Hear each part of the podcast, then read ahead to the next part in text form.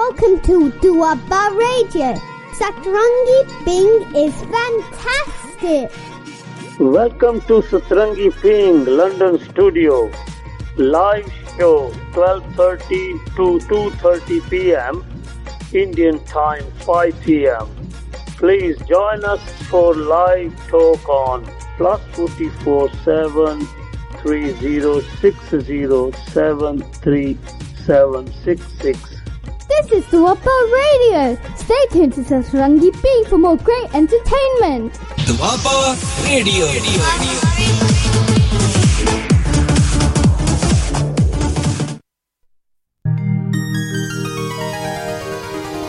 ਜਗਤ ਜਲੰਦਾ ਰੱਖ ਲੈ ਜਗਤ ਜਲੰਦਾ ਰੱਖ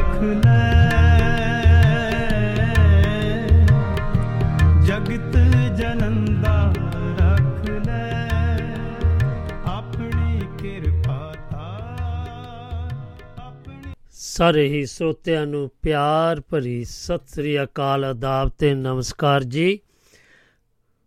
ਅੱਜ ਦਿਨ ਸੋਮਵਾਰ ਤੇ ਮੈਂ ਤੁਹਾਡਾ ਦੋਸਤ ਤੇ ਹੋ ਸੁਰਜੀਤ ਸਿੰਘ ਰਾਓ ਤੁਹਾਡੀ ਕਚਹਿਰੀ ਦੇ ਵਿੱਚ ਸਾਂਝਾ ਮੰਚ ਲੈ ਕੇ ਹਾਜ਼ਰ ਹੋ ਗਿਆ ਹਾਂ। ਸੋ ਤੁਸੀਂ ਭਲੀ ਭਾਂਤੀ ਜਾਣੂ ਹੋ।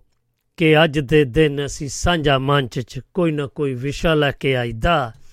ਸੋ ਆਪਾਂ ਵਿਸ਼ਾ ਲੈ ਕੇ ਆਏ ਆ ਅੱਜ ਪੰਜਾਬੀ ਸੱਭਿਆਚਾਰ ਤੇ ਪੰਜਾਬੀ ਚਰਿੱਤਰ ਦੇ ਪਛਾਣ ਚਿੰਨ ਸੋ ਤੁਸੀਂ ਵੀ ਆ ਕੇ ਆਪਣੀਆਂ ਗੱਲਾਂ ਬਾਤਾਂ ਦੀ ਸਾਂਝ ਪਾ ਕੇ ਸਾਡੇ ਨਾਲ ਧੰਨਵਾਦੀ ਹੋਵੋਗੇ। ਤੇ ਜੇਕਰ ਤੁਸੀਂ ਯੂਕੇ ਤੋਂ ਫੋਨ ਕਰ ਰਹੇ ਹੋ ਤਾਂ ਤੁਸੀਂ ਸਾਨੂੰ 073060703 ਤੇ 766 ਦੇ ਉੱਪਰ ਆ ਕੇ ਸਾਡੇ ਨਾਲ ਤੇ ਸਾਡੇ ਸੁਤਿਆਂ ਨਾਲ ਸਾਂਝ ਪਾ ਸਕਦੇ ਹੋ ਅੱਜ ਦੇ ਵਿਸ਼ੇ ਦੀ? ਤੇ ਤੁਹਾਡੇ ਕੀ ਵਿਚਾਰ ਨੇ ਇਸ ਦੇ ਬਾਰੇ ਉਹ ਵੀ ਤੁਸੀਂ ਦੱਸ ਸਕਦੇ ਹੋ? ਤੇ ਸਾਡੇ ਤੱਕ ਕੋਈ ਜਾਣਕਾਰੀ ਵੀ ਪ੍ਰਾ- ਦੇਣੀ ਚਾਹੁੰਦੇ ਹੋ ਤੇ ਉਹ ਵੀ ਸਾਨੂੰ ਤੁਸੀਂ ਦ- ਫੋਨ ਰਾਹੀਂ ਦੱਸ ਸਕਦੇ ਹੋ। ਸੋ ਦੇਸ਼ ਵਿਦੇਸ਼ਾਂ 'ਚ ਬੈਠੇ ਸੱਜਣ, WhatsApp ਰਾਹੀਂ ਸਾਡੇ ਨਾਲ ਰਾਬਤਾ ਕਾਇਮ ਕਰ ਸਕਦੇ ਆ।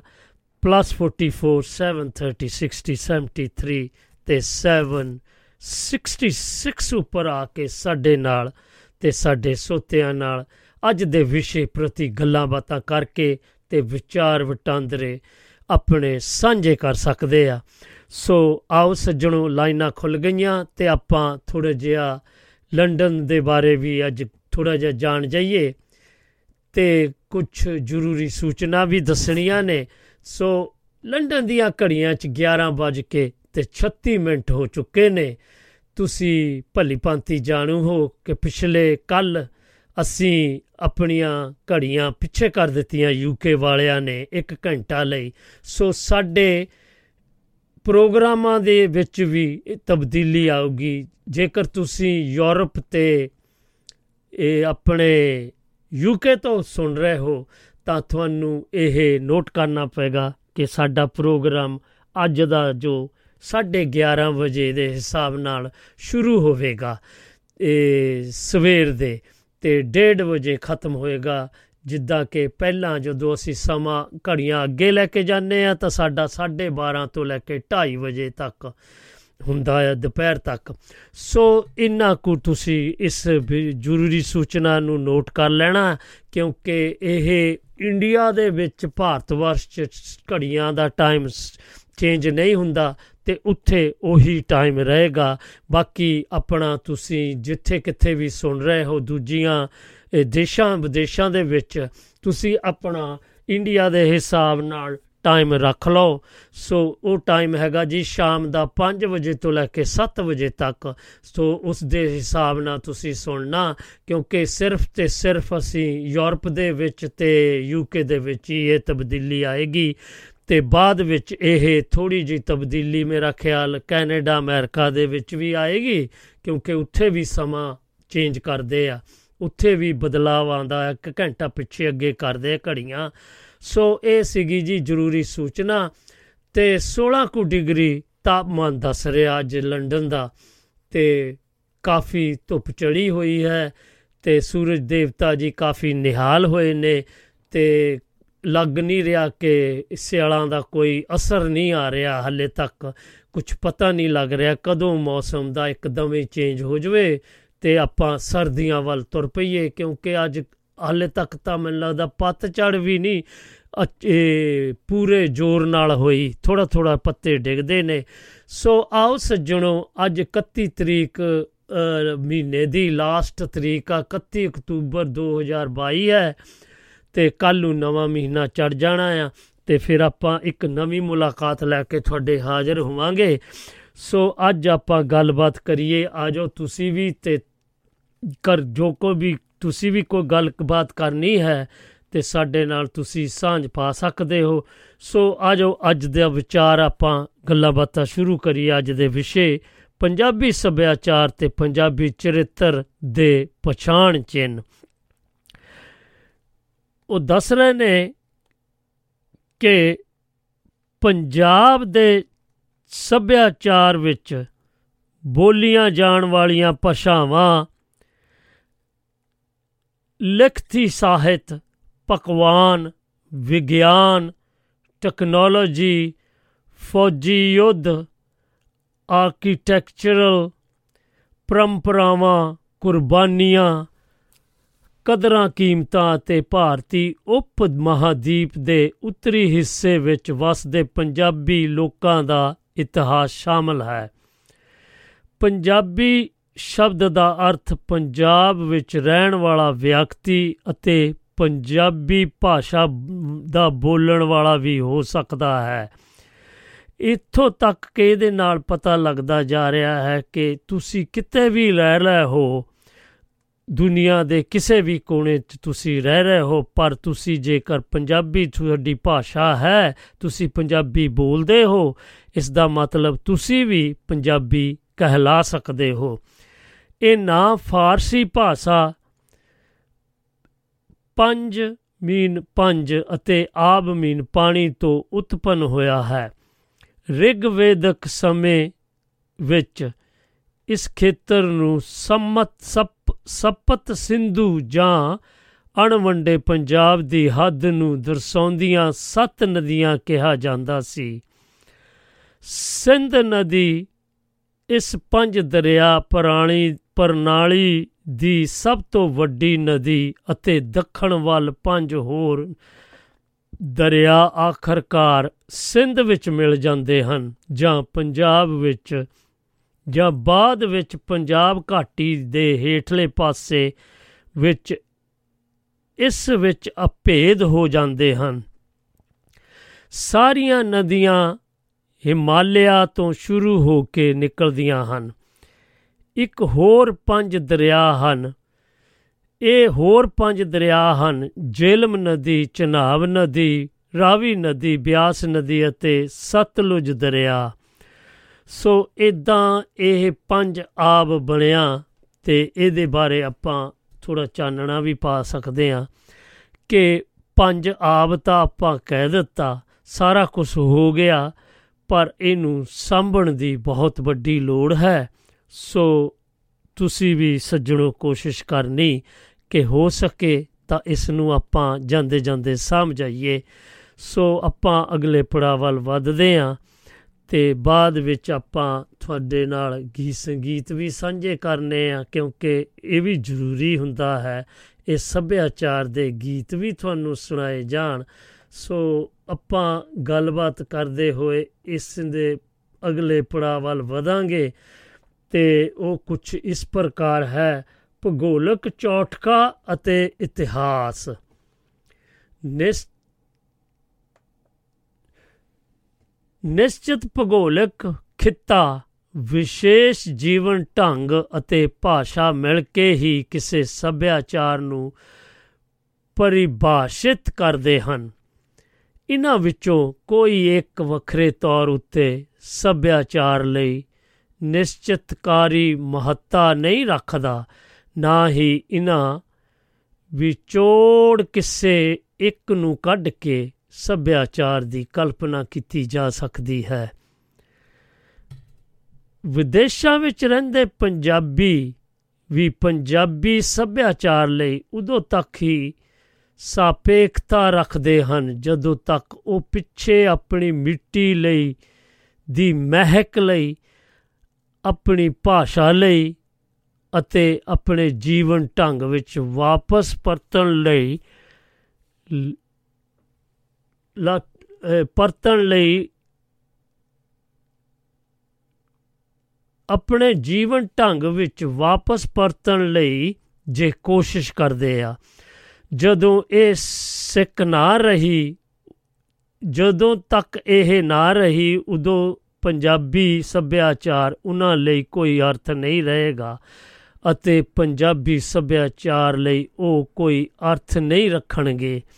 ਸੋ ਹਾਂਜੀ, ਤੇ ਇਹ ਆਪਾਂ ਨੂੰ ਬਹੁਤ ਹੀ ਵੱਡੀ ਇਹ ਜੋ ਆਪਾਂ ਅੱਜ ਦੀ ਗੱਲ ਕਰ ਰਹੇ ਆ ਇਹਨੂੰ ਸੰਭਾਲਣ ਦੀ ਆਪਾਂ ਨੂੰ ਬਹੁਤ ਹੀ ਲੋੜ ਹੈ।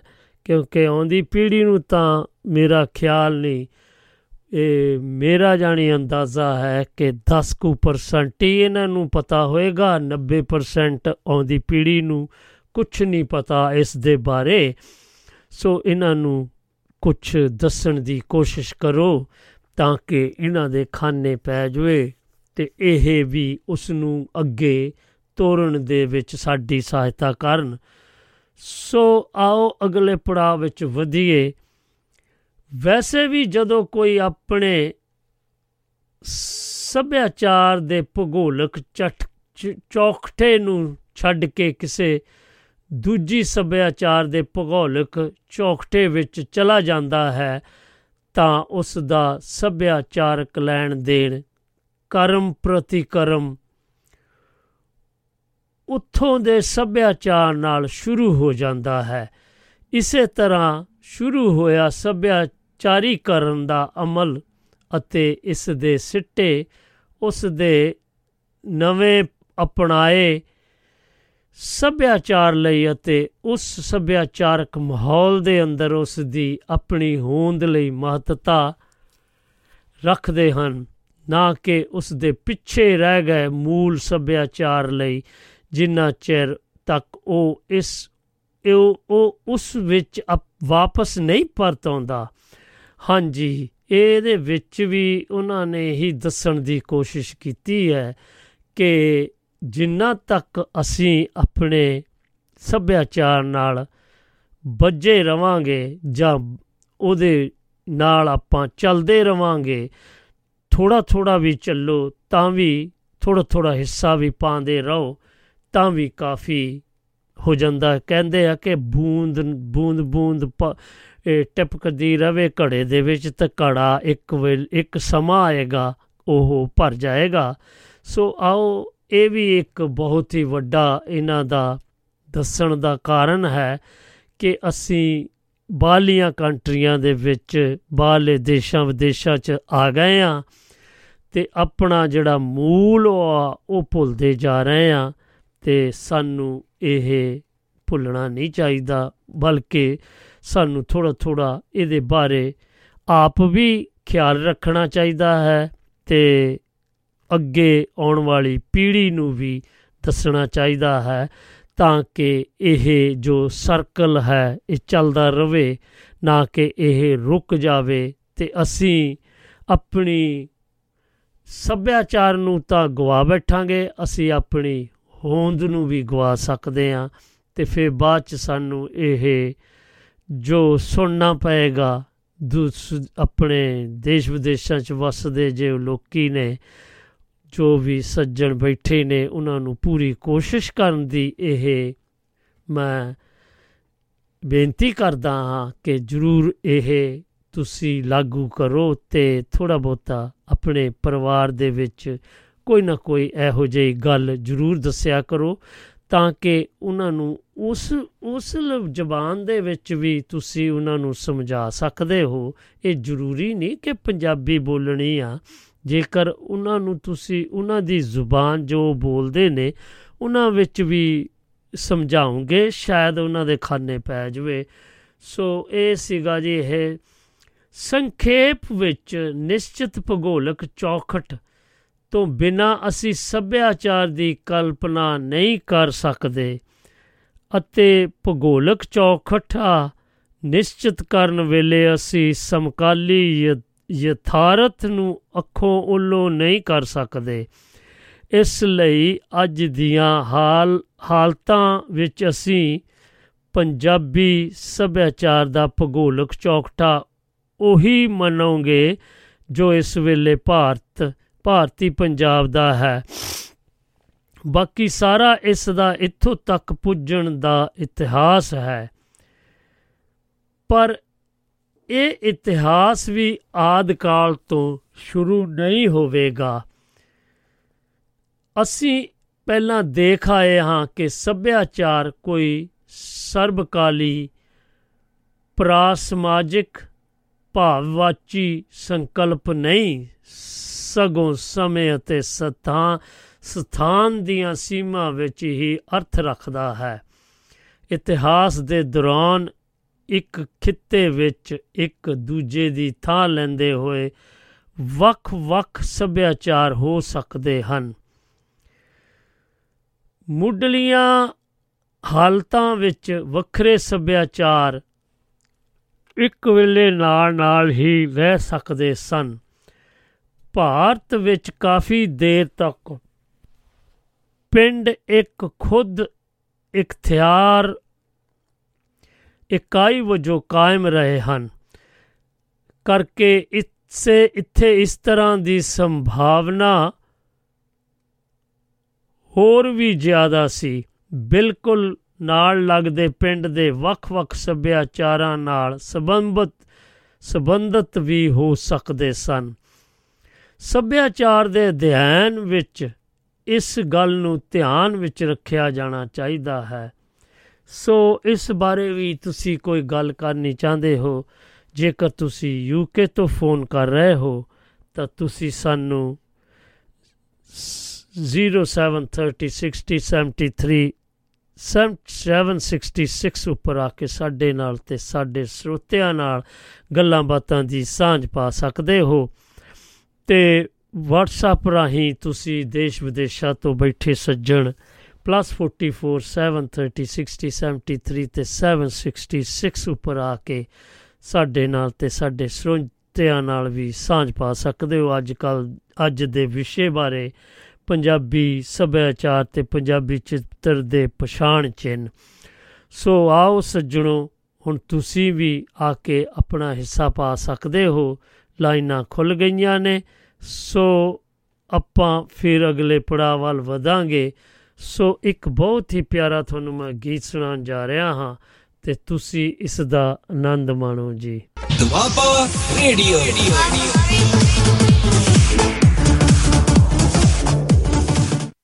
ਹਾਂਜੀ ਸੱਭਿਆਚਾਰ ਫੜ ਪੰਜਾਬ ਦਾ ਜੀ ਖੁੰਝੇ ਲਾਇਆ। ਸੋ ਇਹ ਗੀਤ ਤੁਸੀਂ ਸੁਣਿਆ ਤੇ ਮੈਨੂੰ ਪੂਰੀ ਉਮੀਦ ਹੈ ਕਿ ਤੁਹਾਨੂੰ ਇਸ ਗੀਤ ਦੇ ਵਿੱਚੋਂ ਜੋ ਅੱਜ ਦਾ ਵਿਸ਼ਾ ਆਪਾਂ ਚਲਾ ਰਹੇ ਹਾਂ, ਉਹਦਾ ਸਾਰਾ ਕੁਝ ਪਤਾ ਚੱਲ ਗਿਆ ਹੋਵੇਗਾ।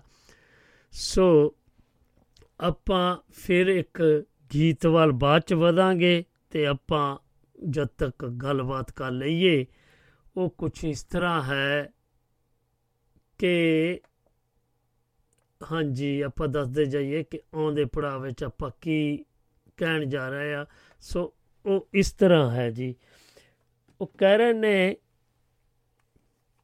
ਕਿ ਇਸ ਦੇ ਨਾਲ ਹੀ ਇੱਥੋਂ ਦੇ ਪਰਵਰਗਾਂ ਬਾਰੇ ਸਪਸ਼ਟਤਾ ਜ਼ਰੂਰੀ ਹੈ, ਸਪਸ਼ਟਤਾ ਜ਼ਰੂਰੀ ਹੈ। ਅਸੀਂ ਆਮ ਹੀ ਸੰਯੁਕਤ ਸੱਭਿਆਚਾਰ ਦੀ ਗੱਲ ਕਰਦੇ ਹਾਂ। ਪਰ ਸੰਯੁਕਤ ਸੱਭਿਆਚਾਰ ਦਾ ਮਤਲਬ ਕੱਕਾ ਸੱਭਿਆਚਾਰ, ਖੱਖਾ ਸੱਭਿਆਚਾਰ ਪਲੱਸ ਗੱਗਾ ਸੱਭਿਆਚਾਰ ਆਦ ਨਹੀਂ ਹੁੰਦਾ। ਇਸ ਦਾ ਮਤਲਬ ਇਹ ਹੁੰਦਾ ਹੈ ਕਿ ਕੱਕਾ, ਖੱਖਾ, ਗੱਗਾ ਸੱਭਿਆਚਾਰ ਜਾਂ ਤਾਂ ਇਸ ਦੇ ਉਪ ਸੱਭਿਆਚਾਰ ਹਨ ਜਾਂ ਇਹਨਾਂ ਦੇ ਅੱਜ ਭਰਪੂਰ ਮਾਤਰਾ ਵਿੱਚ ਸੰਯੁਕਤ ਸੱਭਿਆਚਾਰ ਵਿੱਚ ਮਿਲਦੇ ਹਨ, ਜੋ ਕਿ ਇਹਨਾਂ ਦਾ ਮੁੱਖ ਸੱਭਿਆਚਾਰ ਹੋਵੇਗਾ ਅਤੇ ਇਕਜੁੱਟ ਸਿਸਟਮ ਬਣ ਜਾ, ਵਜੋਂ ਹੋਂਦ ਰੱਖੇਗਾ। ਜੋ ਇਹ ਇਕਜੁੱਟ ਸਿਸਟਮ ਵਜੋਂ ਹੋਂਦ ਰੱਖਦੇ ਸਗੋਂ ਵੱਖਰੇ ਵੱਖਰੇ ਆਜ਼ਾਦ ਭਾਵੇਂ ਇੱਕ ਦੂਜੇ ਉੱਤੇ ਪ੍ਰਭਾਵ ਪਾ ਰਹੇ ਸਿਸਟਮ ਵਜੋਂ ਪਛਾਣੇ ਜਾ ਸਕਦੇ ਹਨ, ਤਾਂ ਇਹ ਇੱਕ ਸਮੇਂ ਅਤੇ ਇੱਕੋ ਸਥਾਨ ਉੱਪਰ ਹੋਂਦ ਰੱਖ ਰਹੇ ਵੱਖ-ਵੱਖ ਸੱਭਿਆਚਾਰਕ ਸਿਸਟਮ ਹਨ।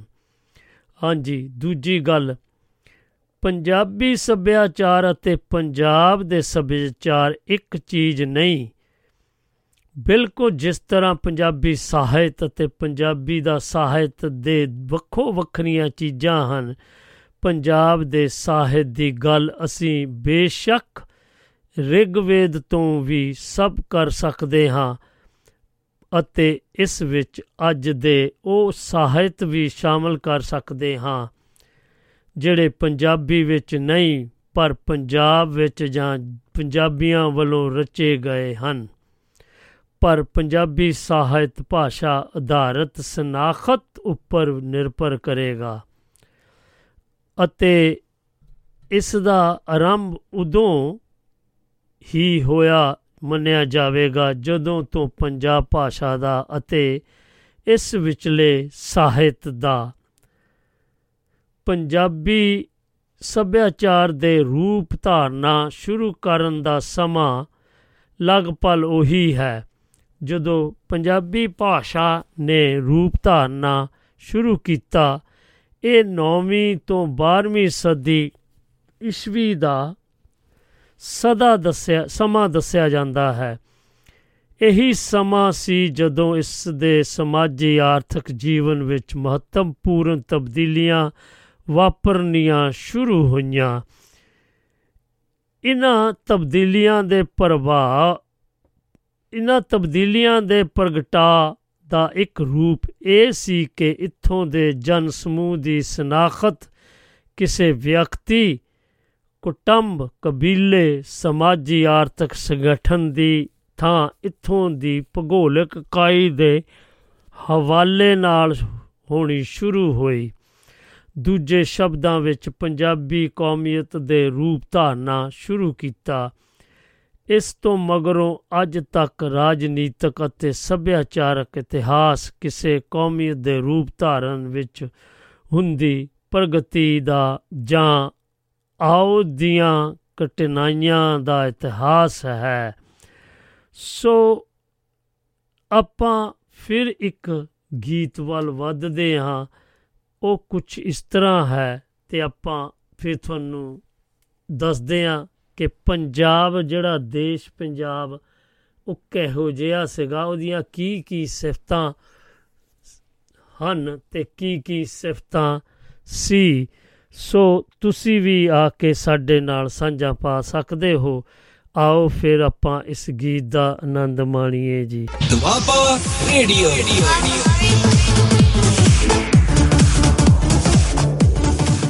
ਹਾਂਜੀ, ਹੁਣ ਤੁਸੀਂ ਇਹ ਗੀਤ ਸੁਣਿਆ। ਸੋਹਣਿਆ ਦੇਸ਼ਾਂ ਅੰਦਰ ਦੇਸ਼ ਪੰਜਾਬ ਨਹੀਂ ਸਈਓ। ਤੇ ਉਹਦੇ ਵਿੱਚ ਕੀ ਕੀ ਸਿਫਤਾਂ ਦੱਸੀਆਂ ਉਹਨਾਂ ਨੇ ਤੇ ਤੁਸੀਂ ਆਪ ਵੀ ਭਲੀ ਭਾਂਤੀ ਜਾਣੂ ਹੋ।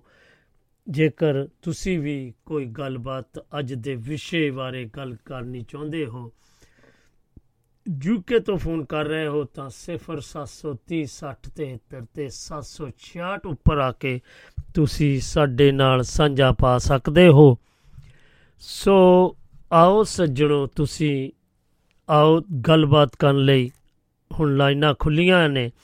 ਦੇਸ਼ ਵਿਦੇਸ਼ਾਂ ਤੋਂ ਫੋਨ ਕਰਨਾ ਚਾਹੁੰਦੇ ਹੋ ਤਾਂ WhatsApp ਰਾਹੀਂ +44 730 60 73 766 ਉੱਪਰ ਆ ਕੇ ਤੇ ਸਾਡੇ ਨਾਲ ਤੇ ਸਾਡੇ ਸਰੋਤਿਆਂ ਨਾਲ ਸਾਂਝਾ ਪਾਓ ਅੱਜ ਦੇ ਵਿਸ਼ੇ ਬਾਰੇ ਤੇ ਜਰੂਰ ਗੱਲਬਾਤ ਤੁਸੀਂ ਕੁਝ ਵੀ ਜਾਣਕਾਰੀ ਦੇਣੀ ਚਾਹੁੰਦੇ ਹੋ ਅੱਜ ਦੇ ਵਿਸ਼ੇ ਬਾਰੇ ਆਪਣੇ ਵਿਚਾਰ ਤੁਸੀਂ ਸਾਂਝੇ ਕਰਨੇ ਚਾਹੁੰਦੇ ਹੋ ਜਾਂ ਗੱਲਬਾਤ ਕਰਨੀ ਚਾਹੁੰਦੇ ਹੋ, ਤੁਸੀਂ ਜਰੂਰ ਆਓ ਤੇ ਸਾਡੇ ਨਾਲ ਤੇ ਸਾਡੇ ਸੋਤਿਆਂ ਨਾਲ ਸਾਂਝਾ ਪਾਓ।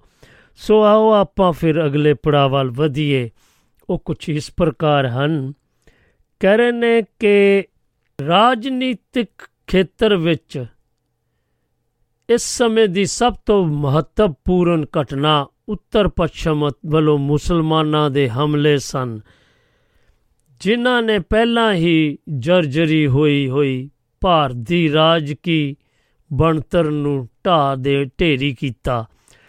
ਪੁਰਾਣੀ ਸਮਾਜਿਕ ਬਣਤਰ ਨੂੰ ਤੋੜਨ ਵਿੱਚ ਅਤੇ ਨਵੇਂ ਅੰਸ਼ਾਂ ਨੂੰ ਜਨਮ ਦੇਣ ਵਿੱਚ ਵੀ ਇਹਨਾਂ ਨੇ ਕਈ ਤਰ੍ਹਾਂ ਨਾਲ ਹਿੱਸਾ ਪਾਇਆ।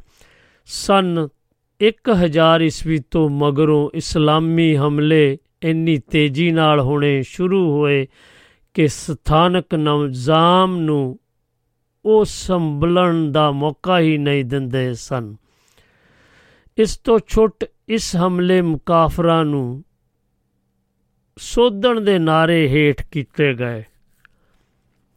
ਹਮਲਾਵਰਾਂ ਲਈ ਸਾਰੇ ਹਿੰਦੁਸਤਾਨੀ ਕਾਫਰ ਸਨ।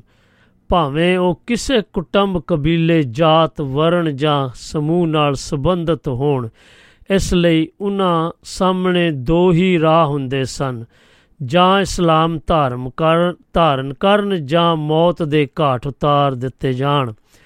ਮਹਿਮੂਦ ਗਜਨਵੀ ਗਜਨਵੀ ਨੇ ਪੰਜਾਬ ਨੂੰ ਆਪਣੇ ਰਾਜ ਵਿੱਚ ਮਿਲਾ ਲਿਆ ਅਤੇ ਉਸ ਦੇ ਉੱਤਰਾਧਿਕਾਰੀ ਨੇ ਲਾਹੌਰ ਨੂੰ ਆਪਣੀ ਰਾਜਧਾਨੀ ਬਣਾ ਲਿਆ।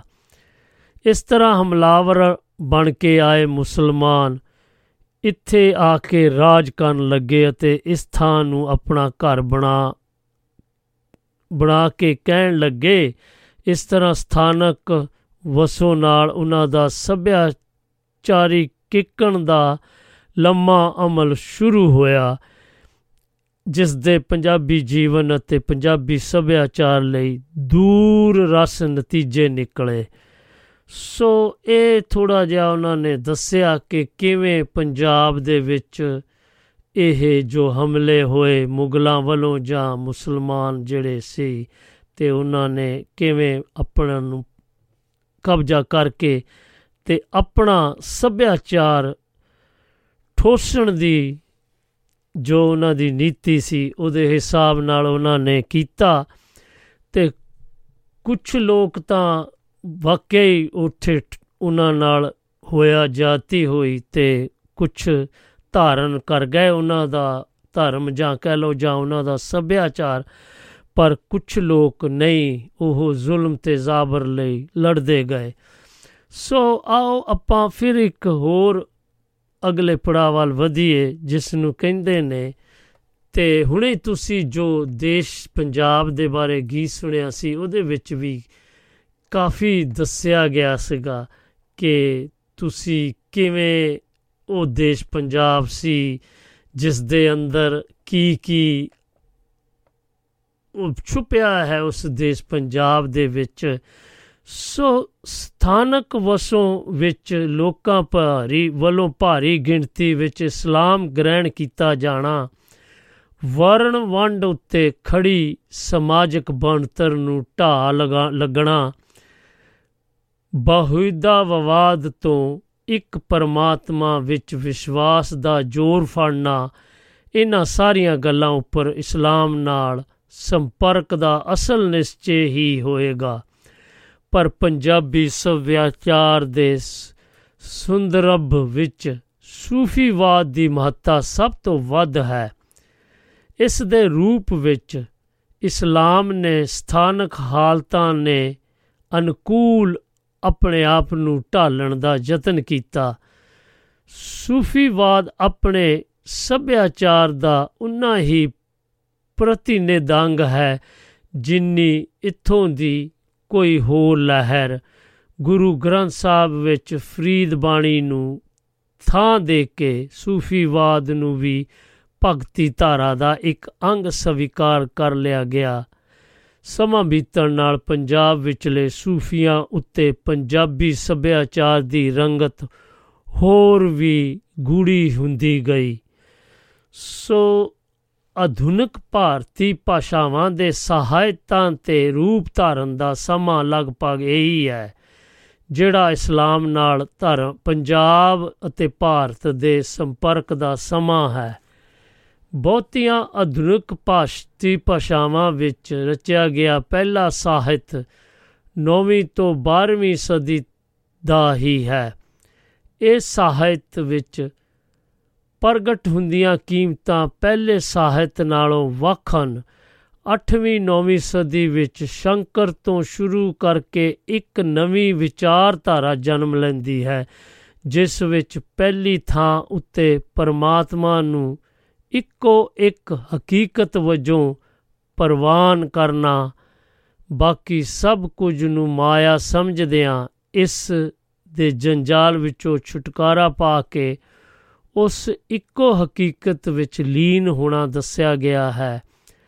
ਰਾਮਾਨੁਜ ਇਸੇ ਵਿਚਾਰਧਾਰਾ ਨੂੰ ਜਨ ਸਧਾਰਨ ਵਿੱਚ ਲੈ ਜਾਂਦਾ ਹੈ। ਪਰਮਾਤਮਾ ਨੂੰ ਪ੍ਰੇਮ ਕਰਨ ਰਾਹੀਂ ਮੁਕਤੀ ਉੱਤੇ ਜ਼ੋਰ ਦਿੰਦਾ ਹੈ। ਇਸ ਸਾਰੇ ਅਮਲ ਵਿੱਚ ਜਾਤ ਪਾਤ ਦੇ ਵਿਸ਼ੇਸ਼ ਸਥਾਨ ਨੂੰ ਰੱਦ ਕੀਤਾ ਗਿਆ ਹੈ। ਪ੍ਰੇਮ ਅਤੇ ਭਗਤੀ ਰਾਹੀਂ ਕੋਈ ਵੀ ਪਰਮਾਤਮਾ ਨੂੰ ਪਾ ਸਕਦਾ ਹੈ, ਭਾਵੇਂ ਕੋਈ ਕਿਸੇ ਦੀ, ਕਿਸੇ ਵੀ ਵਰਨ ਨਾਲ ਸੰਬੰਧ ਰੱਖਦਾ ਹੋਵੇ। ਗੁਰੂ ਨਾਨਕ ਜੀ ਵੱਲੋਂ ਪੰਥੀ ਸੱਭਿਆਚਾਰ ਨੂੰ ਰੱਦ ਕਰਨਾ ਅਮ ਅਸਲ ਵਿੱਚ ਭਗਤੀ ਲਹਿਰ ਦਾ ਇੱਕ ਪ੍ਰਗਟਾ ਹੈ। ਰਾਮਾਨੁਜ ਅਨੁਸਾਰ ਵੀ ਪਰਮਾਤਮਾ ਨੂੰ ਪਾਉਣ ਲਈ ਧਾਰਮਿਕ ਗ੍ਰੰਥਾਂ ਦਾ ਗਿਆਨ ਕੋਈ ਜ਼ਰੂਰੀ ਨਹੀਂ। ਇੱਕ ਪ੍ਰੇਮਾ ਭਗਤੀ ਰਾਹੀਂ ਉਸ ਨੂੰ ਪਾਇਆ ਜਾ ਸਕਦਾ ਹੈ। ਇਸ ਤੋਂ ਹੀ ਪਰਮਾਤਮਾ ਦਾ ਇੱਕ ਵਿਸ਼ੇਸ਼ ਸਰੂਪ ਜਨਮ ਲੈਂਦਾ ਹੈ। ਐਸਾ ਸਰੂਪ ਜਿਹੜਾ, ਐਸਾ ਸਰੂਪ ਜਿਹੜਾ ਆਪਣੀ ਰਚਨਾ ਨੂੰ ਪਿਆਰ ਕਰਦਾ ਹੈ ਅਤੇ ਕਿਸੇ ਵੀ ਜੀਵ ਦੀ ਹੋਣੀ ਤੋਂ ਬੇਪਰਵਾਹ ਨਹੀਂ।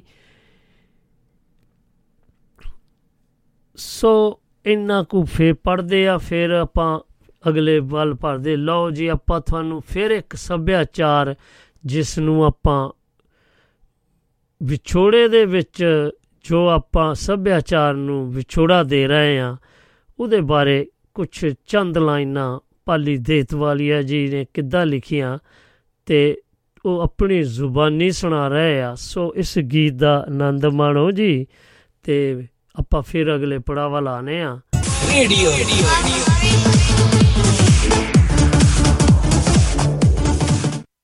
ਸੱਭਿਆਚਾਰ ਤੇ ਉਹੀ ਬਦਲ ਗਏ ਢੰਗ ਵਿਸ਼ਨੀਏ ਨੀ। ਕਿੱਥੇ ਤੁਰ ਗਿਆ ਆਪਣਾ ਸੱਭਿਆਚਾਰ ਨਾ ਜਰਾਵੇ। ਇਹ ਸੀ ਜੀ ਗੱਲਾਂ ਬਾਤਾਂ। ਸੱਭਿਆਚਾਰ ਬਾਰੇ ਇਹ ਵਾਕਿਆ ਹੀ ਭੱਜ ਰਿਹਾ ਆ ਆਪਣੇ ਤੋਂ ਦੂਰ ਹੋ ਰਿਹਾ। ਸੋ ਆਓ ਆਪਾਂ ਫਿਰ ਅਗਲੇ ਪੜਾਅ ਵੱਲ ਵਧੀਏ। ਉਹ ਕੁਛ ਇਸ ਤਰ੍ਹਾਂ ਹੈ ਜੀ। ਭਗਤੀ ਲਹਿਰ ਦੇ ਰੂਪ ਵਿੱਚ ਭਾਰਤ ਵਿਆਪੀ ਪੱਧਰ ਉੱਤੇ ਵਿਚਾਰਾਂ ਦਾ ਅਤੇ ਰੂਹਾਨੀ ਕੀਮਤਾਂ ਦਾ ਲੈਣ ਦੇਣ ਹੁੰਦਾ ਹੈ, ਜਿਹੜਾ ਕਿਸੇ ਤਰ੍ਹਾਂ ਦਾ, ਦੀਆਂ ਵੀ ਰਾਜਸੀ ਹਿੱਤਾਂ ਨਾਲੋਂ ਵਧੇਰੇ ਡੂੰਘਾ ਜਾਂਦਾ ਹੈ। ਇਹ ਲੈਣ ਦੇਣ ਇੱਕ ਕੰਮ ਦੇ ਸੰਕਲਪ ਲਈ ਨੂੰ ਰੂਪ ਦੇਣ ਵੱਲ ਨੂੰ ਇੱਕ ਕਦਮ ਹੈ। ਇਸ ਲਹਿਰ ਦੇ ਰੂਪ ਵਿੱਚ ਹੇਠਲੀਆਂ ਸ਼੍ਰੇਣੀਆਂ ਪ੍ਰਭਾਵ ਵੜਦੀਆਂ ਹਨ। ਭਗਤੀ ਲਹਿਰ ਵਿਚਲੇ ਖੱਤਰੀ ਵੀ ਪੁਰਾਣੀ ਵਰਨ ਵੰਡ ਵਾਲੇ ਕਸ਼ਤੀ ਨਹੀਂ ਕਸ਼ਤੀ ਨਹੀਂ ਜਦੋਂ ਐਸਾ ਸਮਾਜਿਕ ਵਰਗ ਹਨ। ਜਿਹੜਾ ਖੇਤੀ ਵੀ ਕਰਦਾ ਹੈ, ਵਪਾਰ ਵੀ ਕਰਦਾ ਹੈ, ਝੰਗ ਵੀ ਚਾਰਦਾ ਹੈ, ਬੋਧਕ ਅਤੇ ਪ੍ਰਬੰਧਕੀ ਜ਼ਿੰਮੇਵਾਰੀਆਂ ਵੀ ਨਿਭਾਉਂਦਾ ਹੈ। ਬ੍ਰਾਹਮਣੀ ਗਿਆਨ ਵਿਸ਼ੇਸ਼ ਗੜਾ ਅਤੇ ਰੂਹਾਨੀ ਅਜ਼ਾਰੇਦਾਰੀ ਦੇ ਜਵਾਬ ਵਿੱਚ ਇਸ ਤਰ੍ਹਾਂ ਦੇ ਮਿਸ਼ਰਤ ਸਮਾਜਿਕ ਜ਼ਿੰਮੇਵਾਰੀਆਂ ਵਾਲੇ ਵਰਗ ਨੇ ਰੂਪ ਧਾਰਿਆ ਲੱਗਦਾ ਹੈ। ਸੋ ਭਾਰਤੀ ਵਿਆਪੀ ਸਾਂਝ ਉਦਰਣ ਦੇ ਨਾਲ ਨਾਲ ਹਾਲਤਾਂ ਉੱਪਰ ਆਧਾਰਿਤ ਵੱਖਰੇ ਲੱਛਣ ਵੀ ਜ਼ੋਰ ਫੜਨ ਲੱਗਦੇ ਹਨ। ਕੌਮੀਅਤ ਦਾ ਰੂਪ ਉਭਰਨ ਲੱਗਦਾ ਹੈ, ਜਿਹੜਾ ਦੱਖਣੀ ਭਾਸ਼ਾਈ ਸਮੂਹਾਂ ਤੋਂ ਇਲਾਵਾ ਬੰਗਾਲ ਅਤੇ ਮਹਾਰਾਸ਼ਟਰ ਵਿੱਚ ਸਭ ਤੋਂ ਵੱਧ ਸਪਸ਼ਟ ਤਰ੍ਹਾਂ ਸਾਹਮਣੇ ਆਉਂਦਾ ਹੈ। ਪੰਜਾਬ ਦੀਆਂ ਵਿਸ਼ੇਸ਼ ਹਾਲਤਾਂ ਨ ਕਾਰਨ ਇੱਥੇ ਕੌਮੀਅਤ ਦਾ ਸੰਕਲਪ ਵਧੇਰੇ ਥੀ, ਧੀਮੀ ਤਰ੍ਹਾਂ ਵਿਕਾਸ ਕਰਦਾ ਹੈ। ਸਿੱਖ ਮ- ਸਿੱਖ ਮਤ ਸਮੁੱਚੀ ਭਗਤੀ ਲਹਿਰ ਦਾ ਵਾਰਸ ਹੈ। ਇਸ ਲਈ ਇਹ ਪੰਜਾਬ ਮੁਖੀ ਇੰਨਾ ਨਹੀਂ ਜਿੰਨਾ ਭਾਰਤ ਮੁਖੀ ਹੈ। ਗੁਰੂ ਨਾਨਕ ਜੀ ਇੱਕ ਪਾਸੇ ਤਾਂ ਆਪਣੀ ਜਨਮ ਭੂਮੀ ਨਾਲ ਇੰਨਾ ਲਗਾਵ ਰੱਖਦੇ ਹਨ ਕਿ ਜੀਵਨ ਦੇ ਪਿਛਲੇ ਸਾਲਾਂ ਵਿੱਚ ਉਸ ਦੀ ਇੱਕ ਇੱਕ ਚੀਜ਼ ਦਾ ਭਾਵਕ ਚਿਹਨ ਕਰਦੇ ਹਨ। ਪਰ ਉਹਨਾਂ ਦੇ ਜੀਵਨ ਅਨੁਭਵ ਦੀ ਸੀਮਾ ਸਮੁੱਚੇ ਦੇਸ਼ ਤੱਕ ਅਤੇ ਇਨ੍ਹਾਂ ਇਸ ਤਰ੍ਹਾਂ ਦੀਆਂ ਸਰਹੱਦਾਂ ਤੋਂ ਵੀ ਪਾਰ ਤੱਕ ਫੈਲੀ ਹੋਈ ਹੈ। ਉਹ ਹਿੰਦੁਸਤਾਨ ਦੇ ਪ੍ਰਸੰਗ ਵਿੱਚ ਸੋਚਦੇ ਹਨ। ਗੁਰੂ ਅਰਜਨ ਦੇਵ ਜੀ ਨੇ ਗ੍ਰੰਥ, ਗੁਰੂ ਗ੍ਰੰਥ ਸਾਹਿਬ ਜੀ ਦੀ ਸਥਾਪਨਾ ਵਿੱਚ ਸਿੱਖ ਮਤ ਦੇ ਭਾਰਤ ਮੁਖੀ ਹੋਣ ਦੇ ਲੱਛਣ ਨੂੰ ਵੀ ਸਾਕਾਰ ਕੀਤਾ। ਗੁਰੂ ਗੋਬਿੰਦ ਸਿੰਘ ਜੀ ਵੱਲੋਂ ਆਪਣੀ ਰਚਨਾ ਲਈ ਪੰਜਾਬੀ ਤੋਂ ਇਲਾਵਾ ਕਿਸੇ ਹੋਰ ਬੋਲੀ ਨੂੰ ਅਪਣਾਏ ਜਾਣ ਦਾ ਕਾਰਨ ਸ਼ਾਇਦ ਸਿਰਫ ਇਹ ਨਹੀਂ ਸੀ ਕਿ ਉਹਨਾਂ ਦੀ ਮਾਤ ਭਾਸ਼ਾ ਪੰਜਾਬੀ ਨਹੀਂ ਸੀ। ਸਗੋਂ ਇਸੇ ਤਰ੍ਹਾਂ ਭਾਰਤ ਮੁਖੀ ਹੋਣ ਦੀ ਪਰੰਪਰਾ ਨੂੰ ਅੱਗੇ ਤੋਰਨਾ ਸੀ, ਤੋੜਨਾ ਸੀ। ਉਸ ਨੇ ਉਹਨਾਂ ਨੇ ਵੱਖ-ਵੱਖ ਭਾਸ਼ਾਵਾਂ ਦੇ 52 ਕਵੀ ਉਹਨਾਂ ਵੱਲੋਂ ਭਾਰਤੀ ਸੰਸਕ੍ਰਿਤੀ ਦੀ ਪੁਨਰ ਸੁਰਜੀਤੀ ਦਾ ਯਤਨ, ਭਾਰਤੀ ਕਲਾਸ, ਕਲਾਸਕੀ ਰਚਨਾਵਾਂ ਨੂੰ ਭਾਰਤੀ ਕਲਾਸੀਕਲ ਰਚਨਾਵਾਂ ਨੂੰ ਨਵਾਂ ਰੂਪ ਦੇਣ ਆਦ ਇਸੇ ਪਾਸੇ ਵੱਲ ਸੰਕੇਤ ਕਰਦੇ ਹਨ। ਸੋ ਆਓ ਫਿਰ ਇੱਕ ਹੋਰ ਗੀਤ ਵੱਲ ਵਧੀਏ ਤੇ ਆਪਾਂ ਦੱਸਦੇ ਜਾਈਏ ਕਿ ਸਮਾਂ ਵੀ ਸਮਾਪਤੀ ਵੱਲ ਵੱਧਦਾ ਜਾ ਰਿਹਾ ਹੈ। ਜੇਕਰ ਤੁਸੀਂ ਕੋਈ ਵੀ ਆਪਣੀ ਗੱਲਬਾਤ ਸਾਂਝੀ ਕਰਨੀ ਚਾਹੁੰਦੇ ਹੋ ਤਾਂ ਯੂਕੇ ਤੋਂ ਫੋਨ ਕਰ ਰਹੇ ਹੋ ਤਾਂ 073060703 ਤੇ 766 ਉੱਪਰ ਆ ਕੇ ਸਾਡੇ ਨਾਲ ਸਾਂਝਾ ਪਾ ਸਕਦੇ ਹੋ। ਦੇਸ਼ ਵਿਦੇਸ਼ਾਂ ਦੇ ਸੱਜਣ ਜਿਹੜੇ ਗੱਲਬਾਤ ਕਰਨੀ ਚਾਹੁੰਦੇ ਹੋ, ਉਹ WhatsApp ਰਾਹੀਂ +44730 60 73 766 ਉੱਪਰ ਆ ਕੇ ਸਾਂਝਾ ਪਾ ਸਕਦੇ ਹੋ। ਸੋ ਆਓ ਤੁਸੀਂ ਵੀ ਗੱਲਬਾਤ ਸਾਡੇ ਨਾਲ ਸਾਂਝ ਕਰ ਸਕ ਪਾਉਂਦੇ ਸਕਦੇ ਹੋ। ਸੋ ਨਹੀਂ ਤੇ ਫਿਰ ਆਪਾਂ ਇੱਕ ਬਹੁਤ ਹੀ ਪਿਆਰੇ ਗੀਤ ਵੱਲ ਵਧ ਰਹੇ ਹਾਂ। ਉਹ ਕੁਝ ਇਸ ਤਰ੍ਹਾਂ ਕਹਿ ਰਹੇ ਨੇ ਕਿ ਆਪਾਂ ਕਿਵੇਂ ਭੁੱਲ ਜਾਈਏ ਇਸ ਵਿਰਸੇ ਨੂੰ। ਸੋ ਲਓ ਤੁਸੀਂ ਉਸ ਦਾ ਆਨੰਦ ਮਾਣੋ ਜੀ ਤੇ ਆਪਾਂ ਫਿਰ ਇੱਕ ਨਵੇਂ ਅਗਲੇ ਪੜਾਅ ਵੱਲ ਆਵਾਂਗੇ। ਇੱਕ ਛੋਟੀ ਜਿਹੀ ਗੀਤ ਤੋਂ ਬਾਅਦ ਸੋ ਉਹ ਗੀਤ ਕੁਝ ਇਸ ਤਰ੍ਹਾਂ ਹੈ ਜੀ, ਤੇ ਤੁਸੀਂ ਵੀ ਆ ਕੇ ਦੱਸਣਾ ਕਿ ਤੁਹਾਨੂੰ ਇਹ ਕਿਹੋ ਜਿਹਾ ਲੱਗ ਰਿਹਾ ਹੈ। ਤੇ ਆਓ ਸੱਜਣੋ, ਦੱਸਦਾ ਜਾਵਾਂ ਕਿ ਅੱਜ ਮੈਨੂੰ ਲੱਗਦਾ ਤੁਹਾਡੇ ਤੇ ਪ੍ਰਭਾਵ ਪੈ ਗਿਆ ਹੈ। ਸੋ ਪਹਿਲਾਂ ਪੋਸਟਰ ਪੜ੍ਹ ਕੇ ਤੇ ਬਾਅਦ ਵਿੱਚ ਤੁਸੀਂ ਜਰੂਰ ਗੱਲਾਂ ਬਾਤਾਂ ਦੀ ਸਾਂਝ ਪਾਇਆ ਕਰੋ। ਲਓ ਜੀ। ਦੁਆਬਾ ਰੇਡੀਓ।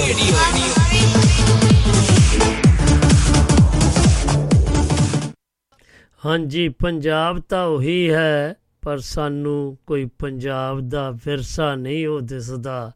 ਸੋ ਬਹੁਤ ਹੀ ਪਿਆਰਾ ਗੀਤ ਸੁਣਿਆ ਤੁਸੀਂ। ਆਓ ਫੇਰ ਹੁਣ ਆਪਾਂ ਅਗਲੇ ਪੜਾਅ ਵੱਲ ਵਧੀਏ ਤੇ ਇੱਕ ਛੋਟੀ ਜੀ ਬ੍ਰੇਕ ਲੈ ਲੈਂਦੇ ਆ ਤੇ ਫਿਰ ਬੇਗਾਰ ਦੇ ਨਾਲ ਆ ਕੇ ਮੁਲਾਕਾਤ ਕਰਦੇ ਆ ਸੋ ਲਓ ਜੀ, ਛੋਟੀ ਜੀ ਬ੍ਰੇਕ ਲੈ ਲਓ। ਦੁਆਬਾ ਰੇਡੀਓ।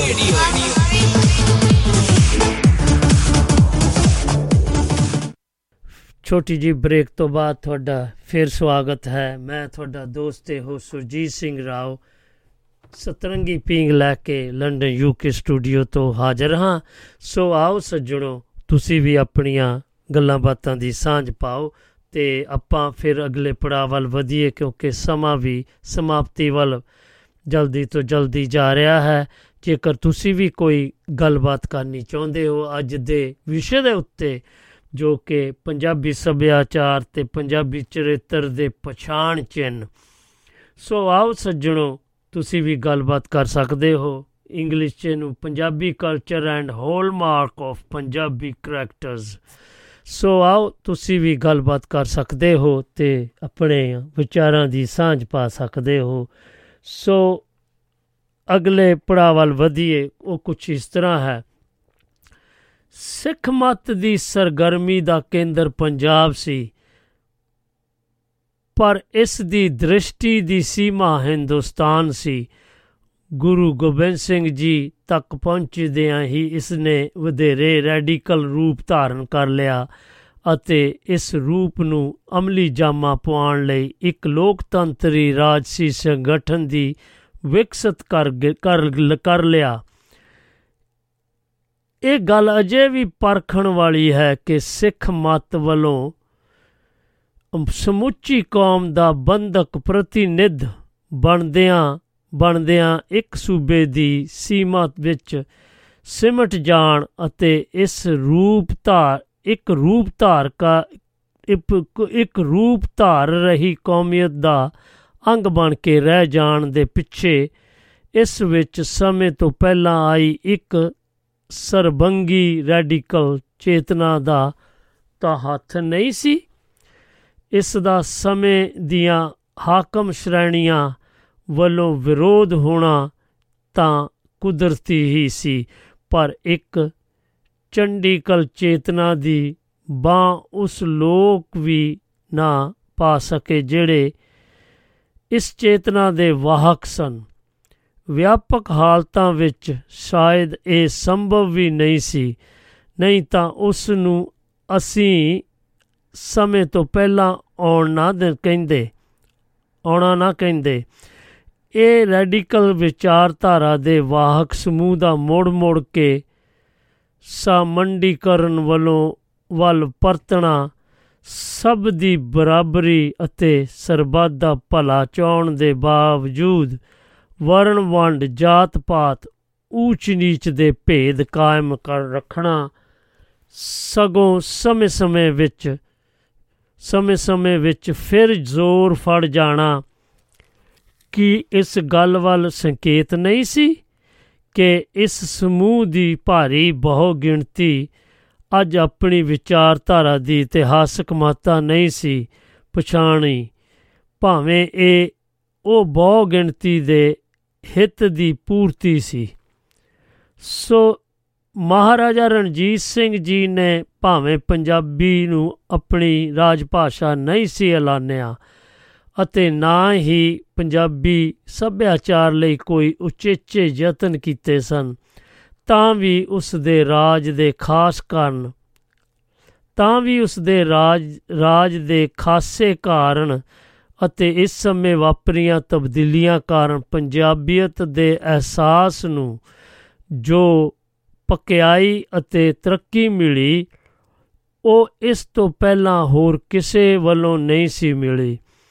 ਨਿੱਕੇ ਮੋਟੇ ਸਮੰਤਾਂ ਆਪਣੀ ਮਰਜ਼ੀ ਨਾਲ ਢਾ ਉਸਾਰ ਕੇ ਉਹਨਾਂ ਨੂੰ ਆਪਣੀਆਂ ਸੜਕਾਂ ਦੁਆਲੇ ਨਚਾ ਕੇ ਤਾਕਤ ਜਾਂ ਸਿਆਤ ਰਾਹੀਂ ਉਸ ਦੀ ਹੋਂਦ ਨੂੰ ਨਿਗੁਣਿਆ ਕਰਕੇ ਧਨ ਇੱਕ ਕਰਨ ਲਈ ਉਹਨਾਂ ਨੂੰ ਸਾਧਨ ਬਣਾ ਕੇ ਉਨ ਉਸ ਨੇ ਪੰਜਾਬ ਵਿੱਚ ਸਾਮੰਤਵਾਦ ਦੀਆਂ ਜੜ੍ਹਾਂ ਨੂੰ ਖੱਲਿਆ ਕੀਤਾ। ਖੁਦ ਧਾਰਮਿਕ ਹੋਣ ਦੇ ਬਾਵਜੂਦ ਉਸ ਨੇ ਰਾਜ ਦੇ ਮਾਮਲਿਆਂ ਵਿੱਚ ਧਰਮ ਦੇ ਦਾਖਲ ਨੂੰ ਰੋਕ ਕੇ ਰਾਜ ਨੂੰ ਸਰਬ ਸਾਂਝੇ ਹੋਣ ਦੀ ਦੇਖ ਦਿੱਤੀ। ਪੱਛਮ ਨਾਲ ਪੰਜਾਬ ਦਾ ਪਹਿਲਾ ਵਾਹ ਉਸ ਦੇ ਰਾਜ ਵਿੱਚ ਪਿਆ, ਜਿਸ ਨਾਲ ਜ਼ਿੰਦਗੀ ਦੇ ਕੁਝ ਖੇਤਰਾਂ ਵਿੱਚ ਆਧੁਨਿਕੀ ਆਧੁਨਿਕੀਕਰਨ ਦਾ ਆਰੰਭ ਹੋਇਆ। ਉਸ ਨੇ ਪੂਰਬ ਦੀ ਵੀ ਪਛੜੀ ਸਿਆਤ ਨੂੰ ਇੰਨਾ ਉੱਚਾ ਚੁੱਕ ਦਿੱਤਾ ਕਿਸੇ ਕਿ ਉਹ ਪੱਛਮ ਦੀ ਉન્નਤ ਸਿਆਸਤ ਨਾਲ ਬਰ ਮੋਰਚੇ ਹੋਣ ਦਾ ਪ੍ਰਭਾਵ ਹੋ ਦੇ ਸਕੇ। ਰਾਜ ਨੂੰ ਸੈਕੂਲਰ ਆਧਾਰ ਦੇ ਤੋਂ ਦੇਣਾ ਸ਼ਾਇਦ ਉਸ ਦੀ ਸਭ ਤੋਂ ਵੱਡੀ ਦੇਣ ਸੀ, ਜਿਸ ਤੋਂ ਪੈਦਾ ਹੁੰਦੀ ਸਾਂਝ ਸਮਾਂ ਪਾ ਕੇ ਪੰਜਾਬੀ ਸੱਭਿਆਚਾਰ ਵਿੱਚ ਵੀ ਬੇਮੇਲ ਉਭਾਰ ਲਿਆ ਸਕਦੀ ਸੀ। ਪਰ ਉਸ ਦੀ ਮੌਤ ਤੋਂ ਮਗਰੋਂ ਆਏ ਪੁੱਠੇ ਗੇੜ ਦੇ ਇਨ੍ਹਾਂ ਪ੍ਰਾਪਤੀਆਂ ਨੂੰ ਪੱਕੇ ਪੈਰੀ ਨਾ ਹੋਣ ਦਿੱਤਾ ਤੇ ਅੰਗਰੇਜ਼ਾਂ ਨੇ ਪੰਜਾਬ ਹਥਿਆਉਣ ਤੋਂ ਮਗਰੋਂ ਚੇਤਨ ਤੌਰ ਉੱਤੇ ਸਮੁੱਚੇ ਵਿਕਾਸ ਨੂੰ ਪੁੱਠਾ ਗੇੜਾ ਦਿੱਤਾ। ਸਭ ਤੋਂ ਵੱਡੀ ਗੱਲ ਸਾਂਝੀ ਕੌਮੀਅਤ ਦੇ ਵਿਕਸ ਰਹੇ ਅਹਿਸਾਸ ਨੂੰ ਨਸ਼ਟ ਕੀਤਾ।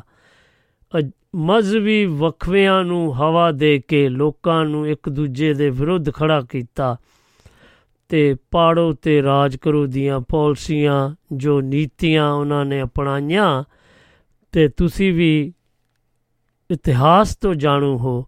ਸੋ ਅੰਗਰੇਜ਼ਾਂ ਨੇ ਰਾਸ਼ੀ ਗਲਬੇ ਹੇਠ ਸਭ ਤੋਂ ਮਗਰੋਂ ਆਉਣ ਦੇ, ਨੇ ਵੀ ਪੰਜਾਬ ਉੱਤੇ ਆਪਣੇ ਤਰ੍ਹਾਂ ਦਾ ਪ੍ਰਵਾਦ ਪਾਇਆ ਲੱਗਦਾ ਹੈ। ਦੂਜੇ ਸੂਬਿਆਂ ਵਿੱਚ ਅੰਗਰੇਜ਼ਾਂ ਰਾਹੀਂ ਕਿ ਪੱਛਮੀ ਪ੍ਰਭਾਵ ਪਹਿਲਾਂ ਆਇਆ, ਜਿਸ ਦੇ ਹੇਠ ਸ਼ੁਰੂ ਹੋਈਆਂ, ਪਰ ਬੁੱਧਤਾ ਦੀਆਂ ਲਹਿਰਾਂ ਨੇ ਛਮੀਅਤਾਂ ਦੇ ਵਿਕਾਸ ਨੂੰ ਅੱਗੇ ਤੋਰਿਆ। ਪਰ ਪੰਜਾਬ ਵਿੱਚ ਇਹਨਾਂ ਹੀ ਅਖੌਤੀ ਪ੍ਰਬੰਧਤਾ, ਪਰ ਬੁੱਧਤਾ ਦੀਆਂ ਲਹਿਰਾਂ ਸਿੰਘਾਂ ਸਿੰਘ ਸਭਾ ਆਰੀਆ ਸਮਾਜ ਆਦ ਦੇ ਸਾਂਝੀ ਕੌਮੀਅਤ ਦਾ ਅਹਿਸਾਸ ਜਿੰਨਾ ਕੁ ਸੀ ਉਸ ਨੂੰ ਖਤਮ ਕੀਤਾ। ਕੌਮੀ ਆਜ਼ਾਦੀ ਦੀ ਲਹਿਰ ਕੌਮੀਅਤ ਦੇ ਅਹਿਸਾਸ ਨੂੰ, ਜਿੱਥੇ ਇਹ ਵਿਕਸਿਤ ਹੋ ਚੁੱਕਾ ਸੀ, ਸੱਟ ਲਾਏ ਤੋਂ ਬਿਨਾ ਸਾਰਿਆਂ ਨੂੰ ਇੱਕ ਕੌਮੀ ਮੁੱਖ ਧਾਰਾ ਵਿੱਚ ਇੱਕ ਮੁੱਠ ਕਰ ਦਿੱਤੀ ਸੀ। ਪਰ ਮਜਬੀ ਸੰਗਠਨ ਕੰਮ ਅਤੇ ਕੌਮੀਅਤ ਦੇ ਸੰਕਲਪ ਨੂੰ ਮਜਬ ਨਾਲ ਜੋੜ ਕੇ, ਇਹ ਕੌਮੀ ਭਾਵਨਾ ਨੂੰ ਮੁੜ-ਮੁੜ ਕੇ ਤਾਰ ਪੀੜਾਂ ਰਾਹੀਂ ਕਰਦੇ ਅਤੇ ਸਮਾ, ਸਾਮਰਾਜੀ ਹੱਥਾਂ ਵਿੱਚ ਖੇਡਦੇ ਸਨ, ਤਾਂ ਤਾਂ ਵੀ ਜਿੱਥੇ ਕੌਮੀਅਤ ਦੀ ਭਾਵਨਾ ਵਿਕਾਸ ਕਰ ਚੁੱਕੀ ਹੁੰਦੀ, ਉੱਥੇ ਇਹ ਬਹੁਤਾ ਨੁਕਸਾਨ ਨਹੀਂ ਸਨ ਪਹੁੰਚਾ ਸਕਦੇ। ਸਗੋਂ ਸਾਮਰਾਜੀਆਂ ਨੂੰ ਆਪਣੇ ਚੁੱਕੇ ਕਦਮ ਵਾਪਸ ਲੈਣ ਲਈ ਮਜਬੂਰ ਕਰ ਦਿੰਦੇ ਸਨ। ਜਿਵੇਂ ਕਿ ਬੰਗਾਲ ਵਿੱਚ ਪਰ ਪੰਜਾਬ ਵਰਗੀ ਥਾਂ ਇਹ ਤਬਾਹੀ ਮਚਾ ਸਕਦੇ ਸਨ। ਸੋ ਇਹ ਸੀਗਾ ਜੀ ਕੁਝ ਜਦੋਂ ਆਜ਼ਾਦੀ ਤੋਂ ਪਹਿਲਾਂ ਦਾ, ਆਜ਼ਾਦੀ ਤੋਂ ਪਹਿਲਾਂ ਦਾ ਜੋ ਇਹ ਦੱਸਿਆ ਕਿ ਕਿਵੇਂ ਇਹ ਬਰਤਾਨਵੀ ਰਾਜ ਹੋਇਆ ਆਪਣੇ ਭਾਰਤ ਵਰਸ਼ ਉੱਤੇ ਤੇ ਕਿਵੇਂ ਇਹ ਲਾਲਚ ਦੇ ਕੇ ਤੇ ਲੋਕਾਂ ਨੂੰ ਭਰਮਾਉਂਦੇ ਰਹੇ ਤੇ ਆਪਣਾ ਤੁੱਕਾ ਲਾਉਂਦੇ ਰਹੇ ਤੇ ਕਿਉਂਕਿ ਆਪਣੇ ਲੋਕ ਭੋਲੇ ਨਾ ਹੋਣ ਦੇ ਕਾਰਨ, ਭੋਲੇ ਹੋਣ ਦੇ ਕਾਰਨ ਇਹ ਇਹਨਾਂ ਦੀਆਂ ਗੱਲਾਂ 'ਚ ਫਸ ਜਾਂਦੇ ਸੀ। ਫਸ ਤਾਂ ਨਹੀਂ ਸੀ ਜਾਂਦੇ, ਮੇਰਾ ਕਹਿਣ ਦਾ ਭਾਵ ਇਹ ਤਾਂ ਕਿਹਾ ਜਾਂਦਾ ਹੈ ਕਿ ਫਸ ਜਾਂਦੇ ਸੀ। ਮੈਨੂੰ ਲੱਗਦਾ ਨਹੀਂ ਇਹਨਾਂ ਨੂੰ ਲਾਲਚ ਲੈ ਬੈਠਾ। ਲਾਲਚ ਇਹ ਸੀ ਦਿੰਦੇ ਕਿ ਇਹ ਜ਼ਮੀਨਾਂ ਦੇ ਦਿੰਦੇ ਸੀ, ਤੁਹਾਨੂੰ ਜਾਇਦਾਦਾਂ ਦੇ ਦਿੰਦੇ ਸੀ ਤੇ ਤੁਹਾਡੇ ਟੈਕਸ ਮਾਫ ਕਰ ਦਿੰਦੇ ਸੀ। ਇਸ ਤੋਂ ਕੀ ਹੁੰਦਾ ਸੀਗਾ ਕਿ ਚੌਧਰ ਦੇ ਭੁੱਖੇ ਜੋ ਲੋਕ ਇਹਨਾਂ ਦੇ ਮਗਰ ਲੱਗ ਕੇ ਤੇ ਆਪਣੇ ਭਾਰਤ ਵਰਸ਼ ਨੂੰ ਗੁਲਾਮ ਬਣਾ ਦਿੱਤਾ। ਸੋ ਆਓ, ਇਹ ਵੀ ਇਹਦੇ ਵਿੱਚੋਂ ਇੱਕ ਗੱਲ ਨਿਕਲੀ ਹੈ ਤੇ ਆਪਾਂ ਅੰਤਲੇ ਪੜਾਅ ਵੱਲ ਹੁਣ ਪਹੁੰਚੇ ਆ ਕਿਉਂਕਿ ਜੋ ਹੈ, ਫਿਰ ਆਪਾਂ ਅਗਲੇ ਆਰਟੀਕਲ ਬਾਰੇ ਗੱਲਬਾਤ ਕਰਾਂਗੇ, ਕਿਉਂਕਿ ਸਮਾਂ ਵੀ ਸਮਾਪਤੀ ਵੱਲ ਵੱਧ ਰਿਹਾ ਹੈ। ਸੋ ਧਰਮਾਂ, ਕੌਮੀਅਤਾਂ ਅਤੇ ਸੱਭਿਆਚਾਰਾਂ ਦੀ ਅਨੇਕਤਾ ਵਾਲੇ ਕਿਸੇ ਵੀ ਆਜ਼ਾਦ ਦੇਸ਼ ਵਿੱਚ ਕੌਮੀ ਅਤੇ ਕੌਮੀਅਤ ਦੇ ਸਵਾਲ ਨੂੰ ਕੌਮੀ ਸੱਭਿਆਚਾਰ ਅਤੇ ਕੌਮੀਅਤਾਂ ਦੇ ਸੱਭਿਆਚਾਰਾਂ ਵਿਚਾਲੇ ਸਬੰਧਾਂ ਦੇ ਸਵਾਲ ਨੂੰ ਨਜਿੱਠਣ ਦੇ ਦੋ ਹੀ ਤਰੀਕੇ ਹੋ ਸਕਦੇ ਸਨ। ਇੱਕ ਲੋਕਤੰਤਰੀ ਤਰੀਕਾ, ਜਿਸ ਵਿੱਚ ਹਰ ਕੌਮੀਅਤ ਨੂੰ ਆਪਣੇ ਸੱਭਿਆਚਾਰ ਦਾ ਵਿਕਾਸ ਕਰਨ ਦਾ ਮੌਕਾ ਦਿੱਤਾ ਜਾਂਦਾ ਹੈ ਅਤੇ ਇੰਜ ਕਰਦਿਆਂ ਦੂਜੀਆਂ ਕੌਮੀਅਤ ਨੂੰ ਵੀ ਅਤੇ ਕੌਮੀ ਸੱਭਿਆਚਾਰ ਨੂੰ ਵੀ ਇਸ ਦੀਆਂ ਅਤੇ ਚੰਗੀਆਂ ਪ੍ਰਾਪਤੀਆਂ ਨਾਲ ਅਮੀਰ ਬਣਾਇਆ ਜਾਂਦਾ ਹੈ। ਜਦ ਕਿ ਦੂਜੇ ਸੱਭਿਆਚਾਰ ਦੀਆਂ ਪ੍ਰਾਪਤੀਆਂ ਨਾਲ ਇਹ ਆਪਣਾ ਖਜ਼ਾਨਾ ਵੀ ਭਰਪੂਰ ਕਰਦੀਆਂ, ਭਰਪੂਰ ਕਰਦੀ ਹੈ। ਧਰਮ ਨਿਰਪੱਖਤਾ ਅਤੇ ਬਿਨਾਂ ਕਿਸੇ ਭੇਦ ਭਾਵ ਦੇ ਨਿੱਕੀਆਂ ਵੱਡੀਆਂ ਸਭ ਕੌਮੀਅਤ ਵਿਚਕਾਰ ਭਰਪੂਰ ਸੰਪਰਕ ਅਤੇ ਸੱਭਿਆਚਾਰਕ ਲੈਣ ਦੇਣ ਇਸ ਤਰੀਕੇ ਦੀਆਂ ਲਾਜ਼ਮੀ ਸ਼ਰਤਾਂ ਹਨ। ਇਸੇ ਤਰ੍ਹਾਂ ਹੋਂਦ ਵਿੱਚ ਆਇਆ, ਕੋਈ ਸੱਭਿਆਚਾਰ ਸਮੁੱਚੀ ਕੌਮ ਦੀਆਂ ਲੋਕਤੰਤਰੀ ਭਾਵਨਾਵਾਂ ਅਤੇ ਪ੍ਰਾਪਤੀ ਦਾ ਪ੍ਰਤੀਬਿੰਬ ਹੁੰਦਾ ਹੈ, ਸੋ ਇਹ ਸਨ ਜੀ ਆਪਣੇ ਪੰਜਾਬੀ ਸੱਭਿਆਚਾਰ ਦੇ, ਪੰਜਾਬੀ ਚਰਿੱਤਰ ਦੇ ਪਛਾਣ ਚਿੰਨ, ਸੋ ਆਪਾਂ ਫਿਰ ਅਗਲੇ ਪੜਾਅ ਵੱਲ ਵਧਦੇ ਹਾਂ ਕੁਝ ਹੋਰ ਵੀ ਤੁਹਾਨੂੰ ਦੱਸਦੇ ਹਾਂ ਕਿ ਇਹ ਇਸ ਵਿੱਚ ਇਹ ਵੀ ਦੱਸਿਆ ਜਾਂਦਾ ਹੈ ਕਿ ਪੰਜਾਬੀ ਸੱਭਿਆਚਾਰ, ਪੰਜਾਬੀ ਛਣ ਸੋ ਆਪਾਂ ਥੋੜਾ ਜਿਹਾ ਹੋਰ ਗੱਲਬਾਤ ਕਰਾਂਗੇ ਇਸ ਦੇ ਬਾਰੇ, ਜਦੋਂ ਤੱਕ ਕਿ ਆਪਾਂ ਅਗਲੇ ਪੜਾਅ ਵੱਲ ਵਧੀਏ। ਤੁਹਾ- ਤੁਹਾਨੂੰ ਇੱਕ ਮੈਂ ਬਹੁਤ ਹੀ ਪਿਆਰਾ ਗੀਤ ਸੁਣਾਉਣ ਜਾ ਰਿਹਾ ਹਾਂ, ਜੋ ਕਿ ਅੱਜ ਕੱਲ ਦੇ ਹਾਲਾਤਾਂ ਦੇ ਅਨੁਸਾਰ ਲਿਖਿਆ ਗਿਆ ਹੈ। ਸੋ ਉਹ ਕੁਝ ਇਸ ਤਰ੍ਹਾਂ ਹੈ। ਦੁਆਬਾ ਰੇਡੀਓ।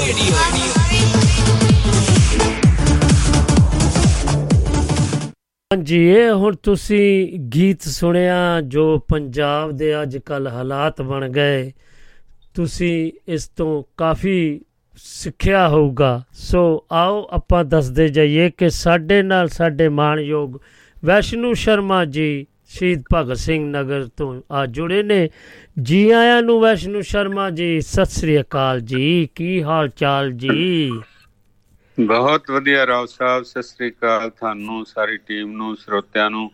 ਤਾਂ ਹੋਰ ਵੀ ਜਿਹੜਾ ਵੀ ਕੋਈ ਭਾਈ ਕਿਸੇ ਵੀ ਦੇਸ਼ ਕਿਸੇ ਵੀ ਥਾਂ ਸੁਣਦਾ ਆ। ਹਾਂਜੀ। ਤਾਂ ਆ ਗਾਣਾ ਇੰਨਾ ਵਧੀਆ ਸੀ ਵੀ ਮੇਰੇ ਤੋਂ ਬੋਲੇ ਬਿਨਾਂ ਨਹੀਂ ਰਿਹਾ ਹੋਇਆ। ਆ ਥੈਂਕ ਯੂ ਜੀ। ਬਹੁਤ ਹਾਂ ਬਹੁਤ ਵਧੀਆ ਚੋਣ ਗਾਣੇ ਦੀ। ਹਾਂਜੀ। ਅਸਲੀਅਤ ਹੀ ਇਹ ਆ ਕਿ ਅਸੀਂ ਕਹਿੰਦੇ ਬਹੁਤ ਕੁਛ ਆ ਪਰ ਅਮਲ 'ਚ ਬਹੁਤ ਘੱਟ ਕਰਦੇ ਆ। ਹਾਂਜੀ ਬਹੁਤ ਉਹਦੇ ਗੀਤ ਦੇ ਵਿੱਚ ਕਾਫੀ ਕੁਝ ਇਦਾਂ ਦਾ ਦੱਸਿਆ ਗਿਆ ਜੋ ਕਿ ਦੇਖਣ ਨੂੰ ਮਿਲ ਰਿਹਾ ਅੱਜ ਕੱਲ ਬਿਲਕੁਲ ਜੀ ਸਾਡੇ ਹੁਣ ਕਹਿ ਤਾਂ ਦਿੰਦੇ ਆ ਕਿ ਰਿਸ਼ੀ ਸੁਨਕ ਸਾਡਾ ਆ। ਜਦੋਂ ਕਿ ਦੋ ਤਿੰਨ ਪੀੜ੍ਹੀਆਂ ਜਦੋਂ ਦੂਜੇ ਦੇਸ਼ ਦੇ ਵਿੱਚ ਜਨਮ ਲੈ ਲੈਣ ਤਾਂ ਮਤਲਬ ਅਸੀਂ ਉਹਨੂੰ ਨਹੀਂ ਕਹਿ ਸਕਦੇ ਐਵੇਂ ਜੋੜ ਲੈਨੇ ਆ ਕਿ ਉਹ ਸਾਡਾ ਆ। ਸਾਡਾ ਉਹ ਕਿੱਦਾਂ ਹੋਇਆ? ਉਹਦਾ ਪਾਸਪੋਰਟ ਹੀ ਜਦੋਂ ਉੱਥੇ ਦਾ ਆ ਸਾਡੇ ਪਾਸਪੋਰਟ ਜਿਨ੍ਹਾਂ ਦਾ ਇੰਡੀਅਨ ਹੈ ਉਹਨੂੰ ਤਾਂ ਅਸੀਂ ਕਹਿ ਸਕਦੇ ਹਾਂ ਇੰਡੀਅਨ। ਹਾਂਜੀ। ਤੇ ਐਵੇਂ ਹੀ ਗਾਂ ਦੀਆਂ ਗਾਂ ਲੜੀਆਂ ਜੋੜ ਦਿੰਨੇ ਆ। ਮੇਰੇ ਆਪਣੇ ਬੇਟੇ ਦੇ ਇੰਗਲੈਂਡ ਚ ਆ ਤਾਂ ਉਹਦੀ ਬੇਟੀਆਂ ਕਹਿੰਦੀਆਂ ਯੂ ਇੰਡੀਅਨ ਤਾਂ ਮੈਂ 2 ਸਾਲ ਪਹਿਲਾਂ ਦੀ ਗੱਲ ਆ ਤੇ ਅੱਜ ਉਹਨੂੰ ਕਹਿ ਰਿਹਾ ਸੀਗਾ ਮੈਂ ਕਿਹਾ ਇਹਨੂੰ ਇਹ ਦੱਸ ਵੀ ਹੁਣ ਇੰਡੀਅਨ ਜਿਹੜਾ ਉਹ ਸਾਡਾ ਪੀਐਮ ਹੈ ਵੀ ਤੁਹਾਡਾ ਜਿਹੜਾ ਬਣਿਆ ਇੰਗਲੈਂਡ ਦਾ ਉਹ ਵੀ ਇੰਡੀਅਨ ਆ। ਮਤਲਬ ਕਹਿਣ ਦਾ ਕਿ ਇੰਨੀ ਨਫ਼ਰਤ ਹੈ ਇੰਡੀਅਨ ਨੂੰ ਮਤਲਬ ਬੇਸ਼ੱਕ ਉਹਨਾਂ ਨੇ ਉੱਥੇ ਵਿੱਚ ਲੈ ਕੇ ਗਏ ਤੇ ਉੱਥੇ ਪੈਦਾ ਹੋਏ ਪਰ ਉਹ ਵੀ ਇੰਡੀਅਨ ਨੂੰ ਥੋੜਾ ਉਹ ਕਰਦੇ ਆ। ਸੋ ਇਹ ਸਿਲਸਿਲਾ ਹੀ ਇਦਾਂ ਦਾ ਆ ਕਿ ਜਿਹੜਾ ਆ ਆਪਾਂ ਕਹਿੰਦੇ ਬਹੁਤ ਕੁਛ ਆ ਪਰ ਅਮਲ ਨਹੀਂ ਕਰਦੇ। ਖਾਣ ਪੀਣ ਤੋਂ ਨਿਸ਼- ਨੇਕ ਨੀਤੀ ਤੋਂ, ਨਸ਼ਿਆਂ ਤੋਂ ਰੋਕਦੇ ਆ ਐਦਾਂ ਨਹੀਂ ਹੋਣਾ ਚਾਹੀਦਾ, ਪਰ ਅਸੀਂ ਸਾਰੇ ਅੰਦਰ ਖਾਤੇ ਇਹ ਦਿਨੋਂ ਦਿਨ ਰਫਤਾਰ ਤੇ ਮਿਕਦਾਰ ਜਿਹੜੀ ਉਹ ਵਧੀ ਜਾ ਰਹੀ ਆ। ਅਹ ਕਿਹੜੀਆਂ ਇਹ ਗੱਲਾਂ ਹੁੰਦੀਆਂ ਕਿ ਚਿੱਟਾ, ਚਿੱਟੇ ਦਾ ਸਾਨੂੰ ਵੀ ਪੜਿਆ ਲਿਖਿਆ ਨੂੰ ਨਹੀਂ ਪਹਿਲਾਂ ਤਾਂ ਹੀਰੋਇਨ ਦਾ ਨਹੀਂ ਪਤਾ ਲੱਗਦਾ। ਅਸੀਂ ਪੜ੍ਹੇ ਲਿਖੇ ਹਾਂ ਮਾਸਟਰ ਵੀ, ਪਰ ਹੀਰੋਇਨ ਆਈ ਉਧਰੋਂ ਅਸੀਂ ਆਖਿਆ ਇਹ ਮਾਮਾਲ ਨਹੀਂ ਤਾਂ ਬੰਬੇ ਰਹਿੰਦੀ ਇਧਰੋਂ ਕਿੱਧਰੋਂ ਆ ਗਈ। ਤਾਂ ਹੁਣ ਜਦੋਂ ਇਹ ਪਤਾ ਲੱਗਾ ਵੀ ਚਿੱਟਾ ਆ ਗਿਆ ਚਿੱਟੇ ਦਾ ਵੀ ਪਤਾ ਨਹੀਂ ਲੱਗਦਾ ਕੀ ਅਹ, ਹੈਗੀ ਆ ਖਾਸ ਅਹ, ਹੁਣ ਪਤਾ ਲੱਗਾ ਕਿ ਹੀਰੋਇਨ ਦਾ ਜਿਹੜਾ ਡਰਾਈ ਨਸ਼ਾ ਨੂੰ ਚਿੱਟਾ ਕਹਿੰਦੇ ਆ। ਸੋ ਬੁਰਾ ਹਾਲ ਆ। ਖਾਸ ਕਰਕੇ ਸਾਡਾ ਤਰਨਤਾਰਨ ਵਾਲਾ ਏਰੀਆ ਤਾਂ ਬਿਲਕੁਲ ਦੋ ਦੋ ਤਿੰਨ ਤਿੰਨ ਕੋਈ ਡਰੇਨਾਂ 'ਚ ਪਿਆ ਕੋਈ ਕਿੱਦਾਂ ਸੂਏ ਲਾ ਕੇ ਪਿਆ। ਮਤਲਬ ਬਹੁਤ ਬੁਰਾ ਹਾਲ ਹੀ ਹੋ ਰਿਹਾ ਆ। ਅਹ ਜਿੱਥੇ ਜਿੱਥੇ ਸਗੋਂ ਜ਼ਿਆਦਾ ਗੁਰੂ ਘਰ ਨੇ ਉੱਥੋਂ ਦੇ ਲਾਗੇ ਲੋਕ ਜ਼ਿਆਦਾ ਨਸ਼ੇੜੀ ਹੋ ਗਏ ਆ। ਪਤਾ ਨਹੀਂ ਕਿਆ ਇਹਨਾਂ ਨੂੰ ਅਸਰ ਹੀ ਕੋਈ ਨਹੀਂ ਹੈ ਬਾਣੀ ਦਾ ਨੇਕ ਨੀਤੀ ਦਾ ਕਿਸੇ ਵੀ ਕੰਮ ਦਾ। ਇਹ ਪਹਿਲਾਂ ਤਾਂ ਇਹ ਸਮਗਲਰ ਬਣਦੇ ਆ ਪੈਡਲਰ ਬਣਦੇ ਆ ਸਮਾਨ ਨੂੰ ਲਿਜਾਣ ਪਹੁੰਚਾਉਣ ਵਾਲੇ ਮੁੜ ਕੇ ਇਹ ਆਪਣਾ ਢਿੱਡ ਭਰਦੇ ਭਰਦੇ ਅਹ, ਇੱਥੇ ਖਤਮ ਹੋ ਜਾਂਦੇ ਆ ਮਾਪਿਆਂ ਨੂੰ ਵੀ ਜ- ਜੱਬ ਪਾ ਜਾਂਦੇ ਆ ਇਹ ਲੋਕ। ਤੇ ਸੋ ਮਤਲਬ ਪੰਜਾਬ ਤਰੱਕੀ ਵੀ ਕਰ ਰਿਹਾ ਪਰ ਨਾਲ ਨਾਲ ਇਸ ਬੰਨੇ ਵੀ ਬੜੀ ਰਫਤਾਰ ਦੇ ਨਾਲ ਵਧ ਰਿਹਾ।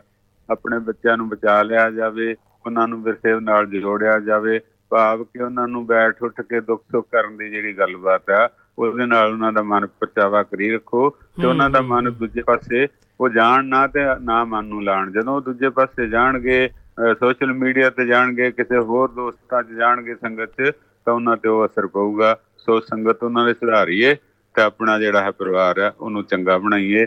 ਤਾਂ ਇਹੀ ਮਤਲਬ ਚੰਗਾ ਸਾਡੀ ਬਚਤ ਪੂੰਜੀ ਵੀ ਸਾਡੀ ਬੱਚੇ ਆ, ਇਹਨੂੰ ਵੱਡੀ ਵੱਡੀ ਪੂੰਜੀ ਕੋਈ ਨਹੀਂ ਹੈ।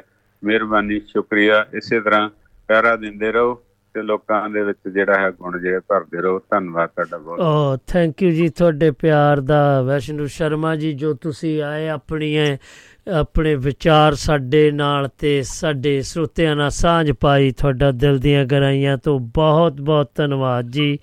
ਤੇ ਹੱਸਦੇ ਵਸਦੇ ਰਹੋ ਜੀ। ਸਤਿ ਸ੍ਰੀ ਅਕਾਲ ਜੀ। ਰਾਓ ਸਾਹਿਬ ਬਹੁਤ ਧੰਨਵਾਦ ਤੁਹਾਡਾ। ਖਿੱਚ ਬਹੁਤ ਕਰਦੇ ਹੋ। ਧੰਨਵਾਦ ਤੁਹਾਡਾ ਬਹੁਤ। ਥੈਂਕ ਯੂ ਜੀ ਥੈਂਕ ਯੂ ਜੀ ਥੈਂਕ ਯੂ ਜੀ। ਹਾਂਜੀ ਇਹ ਆਪਣੇ ਮਾਣਯੋਗ ਵੈਸ਼ਨੂ ਸ਼ਰਮਾ ਜੀ ਸ਼ਹੀਦ ਭਗਤ ਸਿੰਘ ਨਗਰ ਤੋਂ ਆਏ ਤੇ ਇਹਨਾਂ ਨੇ ਸਾਡੇ ਨਾਲ ਵਿਚਾਰ ਆਪਣੇ ਸਾਂਝੇ ਕੀਤੇ ਤੇ ਗੱਲਾਂ ਬਾਤਾਂ ਕਰਕੇ ਗਏ। ਅੱਜ ਦੇ ਹਾਲਾਤ ਜੋ ਗੀਤ ਮੈਂ ਸੁਣਾਇਆ ਸੀ, ਉਹ ਵਾਕਿਆ ਹੀ ਸੁਣਨ ਵਾਲਾ ਹੈ। ਉਹਦੇ ਵਿੱਚ ਬਹੁਤ ਹੀ ਦੱਸਿਆ ਗਿਆ ਕਿ ਪੰਜਾਬ ਵਿੱਚ ਕੀ ਊਣਤਾਈਆਂ ਹੋ ਰਹੀਆਂ ਨੇ, ਦਿਨ ਪਰ ਦਿਨ ਕੀ ਹੋ ਰਿਹਾ ਹੈ। ਸੋ ਇਹਨਾਂ ਕੁ, ਉਹਨਾਂ ਦਾ ਮੈਂ ਦਿਲ ਦੀਆਂ ਗਰਾਈਆਂ ਤੋਂ ਬਹੁਤ ਹੀ ਧੰਨਵਾਦ ਕਰਦਾ। ਸੋ ਆਓ ਆਪਾਂ ਫਿਰ ਅਗਲੇ ਪੜਾਅ ਵੱਲ ਵਧੀਏ। ਉਹ ਆਪਾਂ ਜੋ ਰੱਖਿਆ ਹੈ, ਪੰਜਾਬੀ ਸੱਭਿਆਚਾਰ ਪਛਾਣ ਚਿੰਨ੍ਹ ਪੁਸਤਕ ਡਾਕਟਰ ਜਸਵਿੰਦਰ ਸਿੰਘ ਦੀ ਲਿਖੀ ਹੋਈ ਹੈ। ਇਸ ਪੁਸਤਕ ਵਿੱਚ ਉਹਨਾਂ ਨੇ ਆਪਣੀ ਪੰਜਾਬੀ ਸੱਭਿਆਚਾਰ ਦੀ ਬਹੁਵੰਗੀ ਬਹੁਪਾਸਾਰੀ ਰਸਮ ਸਰਚਨਾ ਨੂੰ ਇਤਿਹਾਸ ਅਤੇ ਭੂਗੋਲ ਦੇ ਵਡੇਰੇ ਕੈਨਵਸ ਤੇ ਰੇਖਾਂਕਿਤ ਕੀਤਾ ਹੈ ਅਤੇ ਪੰਜਾਬੀ ਸੱਭਿਆਚਾਰ ਦੇ ਨਿਆਰੇ, ਨਿਵੇਕਲੇ ਪਾਸ ਪਸਾਰਾਂ ਅਤੇ ਮੌਲਿਕ ਵਿਲੱਖਣ ਤਾਸੀਰ ਦੀ ਸੁਚੱਜੀ ਨਿਸ਼ਾਨਦੇਹੀ ਕੀਤੀ ਹੈ। ਇਹ ਪੁਸਤਕ ਵਿਚਲਾ ਚਿੰਤਨ ਇੱਕ ਪਾਸੇ ਸਾਰੀਆਂ ਪੂਰਬਲੀਆਂ ਪਰੰਪਰਾਵਾਦੀ ਧਾਰਨਾਵਾਂ ਨਾਲ ਭਰਪੂਰ ਸੰਵਾਦ ਰਚਾਉਂਦਾ ਹੈ। ਅਤੇ ਦੂਜੇ ਪਾਸੇ ਪੱਛਮ ਦੇ ਸੱਭਿਆਚਾਰ ਵਿਗਿਆਨ ਦੀਆਂ ਨਵੀਆਂ ਅੰਤਰਦ੍ਰਿਸ਼ਟੀਆਂ ਨੂੰ ਜਜ਼ਬ ਕਰਦਾ ਵੀ ਅੰਨੇ ਪੱਛਮਵਾਦ ਅਤੇ ਸਾਡੀ ਬਸਤੀਵਾਦੀ ਪਹੁੰਚ ਨੂੰ ਚੁਣੌਤੀ ਦਿੰਦਾ ਹੈ। ਇਸ ਪੁਸਤਕ ਦੇ ਕੁੱਲ 9 ਅਧਿਆਏ ਹਨ। ਜਿਸ ਵਿੱਚ ਪਹਿਲੇ 4 ਅਧਿਆਏ ਸੱਭਿਆਚਾਰ ਨਾਲ ਸੰਬੰਧਿਤ ਹਨ, ਜਦ ਕਿ ਬਾਕੀ 5 ਅਧਿਆਏ ਚ ਪੰਜਾਬੀ ਸੱਭਿਆਚਾਰ ਬਾਰੇ ਗੱਲ ਕੀਤੀ ਗਈ ਹੈ। ਸੋ ਉਹ ਇਸ ਤਰ੍ਹਾਂ ਹਨ, ਸੱਭਿਆਚਾਰ ਅਤੇ ਸੱਭਿਆਚਾਰ ਵਿਗਿਆਨ। ਸੱਭਿਆਚਾਰ ਇੱਕ ਅਜਿਹਾ ਸੰਕਲਪ ਹੈ ਜਿਸ ਦਾ ਇੱਕ ਨਿਸ਼ਚਿਤ ਅਰਥ ਨਿਖੇੜਨਾ ਤੇ ਸਥਾਪਿਤ ਕਰਨਾ ਜੋ ਅਸੰਭਵ ਨਹੀਂ, ਤਾਂ ਅਤਿਅੰਤ ਔਖਾ ਕਾਰਜ ਜ਼ਰੂਰ ਹੈ। ਸੱਭਿਆਚਾਰ ਦੀ ਪਰਿਭਾਸ਼ਾ, ਸੁਭਾਅ ਅਤੇ ਸਾਰ ਦਾ ਅਧਿਐਨ ਅਤੇ ਅਜੇ ਤੱਕ ਵਿਸ਼ੇਸ਼ ਇਲਾਕੇ ਦੇ ਸੱਭਿਆਚਾਰ ਦੇ ਸੰਦਰਭ ਵਿੱਚ ਹੀ ਪ੍ਰਚਲਿਤ ਹੈ। ਸੱਭਿਆਚਾਰ ਸ਼ਬਦ ਮੂਲ ਰੂਪ ਵਿੱਚ ਦੋ ਸ਼ਬਦ ਸੱਭਿਆਚਾਰ ਦਾ ਸਮਾਸ ਹੈ। ਅੰਗਰੇਜ਼ੀ ਭਾਸ਼ਾ ਵਿੱਚ ਇਸ ਦਾ ਸਮਾਨਾਰਥਕ ਸ਼ਬਦ ਕਲਚਰ ਮੰਨਿਆ ਜਾਂਦਾ ਹੈ। ਡਾਕਟਰ ਜਸਵਿੰਦਰ ਸਿੰਘ ਅਨੁਸਾਰ ਮਨੁੱਖ ਦਾ ਹਰੇਕ ਸਮਾਜੀ ਮਨੁੱਖੀ ਕਰਮ ਜਿਹੜਾ ਵੀ ਪ੍ਰਕਿਰਤੀ ਤੋਂ ਵੱਖਰੀ ਸਿਰਜਣਾ ਕਰਦਾ ਹੈ, ਉਹ ਸੱਭਿਆਚਾਰ ਦੇ ਖੇਤਰ ਵਿੱਚ ਹੈ ਅਤੇ ਉਸ ਨੂੰ ਮਨੁੱਖ ਦੀ ਸੱਭਿਆਚਾਰ ਸਿਰਜਣਾ ਕਿਹਾ ਜਾ ਸਕਦਾ ਹੈ। ਮਨੁੱਖ ਪ੍ਰਕਿਰਤੀ ਦੇ ਨਿਯਮਾਂ, ਪ੍ਰਕਿਰਿਆਵਾਂ ਅਤੇ ਵਿਆ- ਵਿਧੀਆਂ ਨਾਲ ਦਵੰਤਾਤਮਕ, ਦਵੰਤ, ਦਵੰਦਾਤਮਕ ਰਿਸ਼ਤੇ ਰਾਹੀਂ ਆਪਣੇ ਅਮਲ ਅਤੇ ਸੋਚ ਅਨੁਸਾਰ ਨਿਯ ਨਵੀਨ ਨਿਯਮਾਂ ਪ੍ਰਕਰਾਵਾਂ ਅਤੇ ਵਿਧੀਆਂ ਦੀ ਸਿਰਜਣਾ ਅਤੇ ਸਥਾਪਨਾ ਕਰਦਾ ਹੈ। ਸੱਭਿਆਚਾਰ ਵਿਗਿਆਨ ਤੋਂ ਭਾਵ ਸੱਭਿਆਚਾਰ ਵਿਗਿਆਨ ਅਧਿਐਨ ਜਾਂ ਸੱਭਿਆਚਾਰ ਦੇ ਨਿਰਮਾਣਕਾਰੀ ਤੱਤਾਂ ਨੇਮਾਂ ਅਤੇ ਪ੍ਰਕਿਰਿਆਵਾਂ ਦਾ ਵਿਧੀਗਤ ਅਤੇ ਸੁਨਸਚਿਤ ਅਧਿਐਨ ਸੱਭਿਆਚਾਰ ਵਿਗਿਆਨ ਇੱਕ ਨਿਸ਼ਚਿਤ ਅਨੁਸ਼ਾਸਨ ਵਜੋਂ ਬਹੁਤਾ ਪੁਰਾਣਾ ਨਹੀਂ, ਸੱਭਿਆਚਾਰ ਵਿਗਿਆਨ ਆਧੁਨਿਕ ਯੁੱਗ ਦੀ ਪੈਦਾਵਾਰ ਹੈ। ਡਾਕਟਰ ਜਸਵਿੰਦਰ ਸਿੰਘ ਅਨੁਸਾਰ ਸੱਭਿਆਚਾਰ ਦੇ ਮੁੱਖ ਲੱਛਣ ਹੇਠ ਲਿਖੇ ਅਨੁਸਾਰ ਹਨ। ਨੰਬਰ 1 ਸੱਭਿਆਚਾਰ ਇੱਕ ਪ੍ਰਬੰਧ ਵਜੋਂ। ਨੰਬਰ 2 ਸੱਭਿਆਚਾਰ ਪਰਿਵਰਤਨਸ਼ੀਲਤਾ ਅਤੇ ਪ੍ਰਕਿਰਿਆ। ਨੰਬਰ 3 ਸੱਭਿਆਚਾਰ ਇੱਕ ਸਿੱਖਿਅਤ ਵਰ- ਵਰਤਾਰਾ। ਨੰਬਰ 4 ਸੱਭਿਆਚਾਰ ਯੂਨੀਕ ਮਨੁੱਖੀ ਮਨੋ ਸਰੀਰਕ ਬਣਤਰ ਦਾ ਪਰਿਣਾਮ। 5 ਸੱਭਿਆਚਾਰ ਮਨੁੱਖੀ ਲੋੜਾਂ ਦੀ ਪੂਰਤੀ।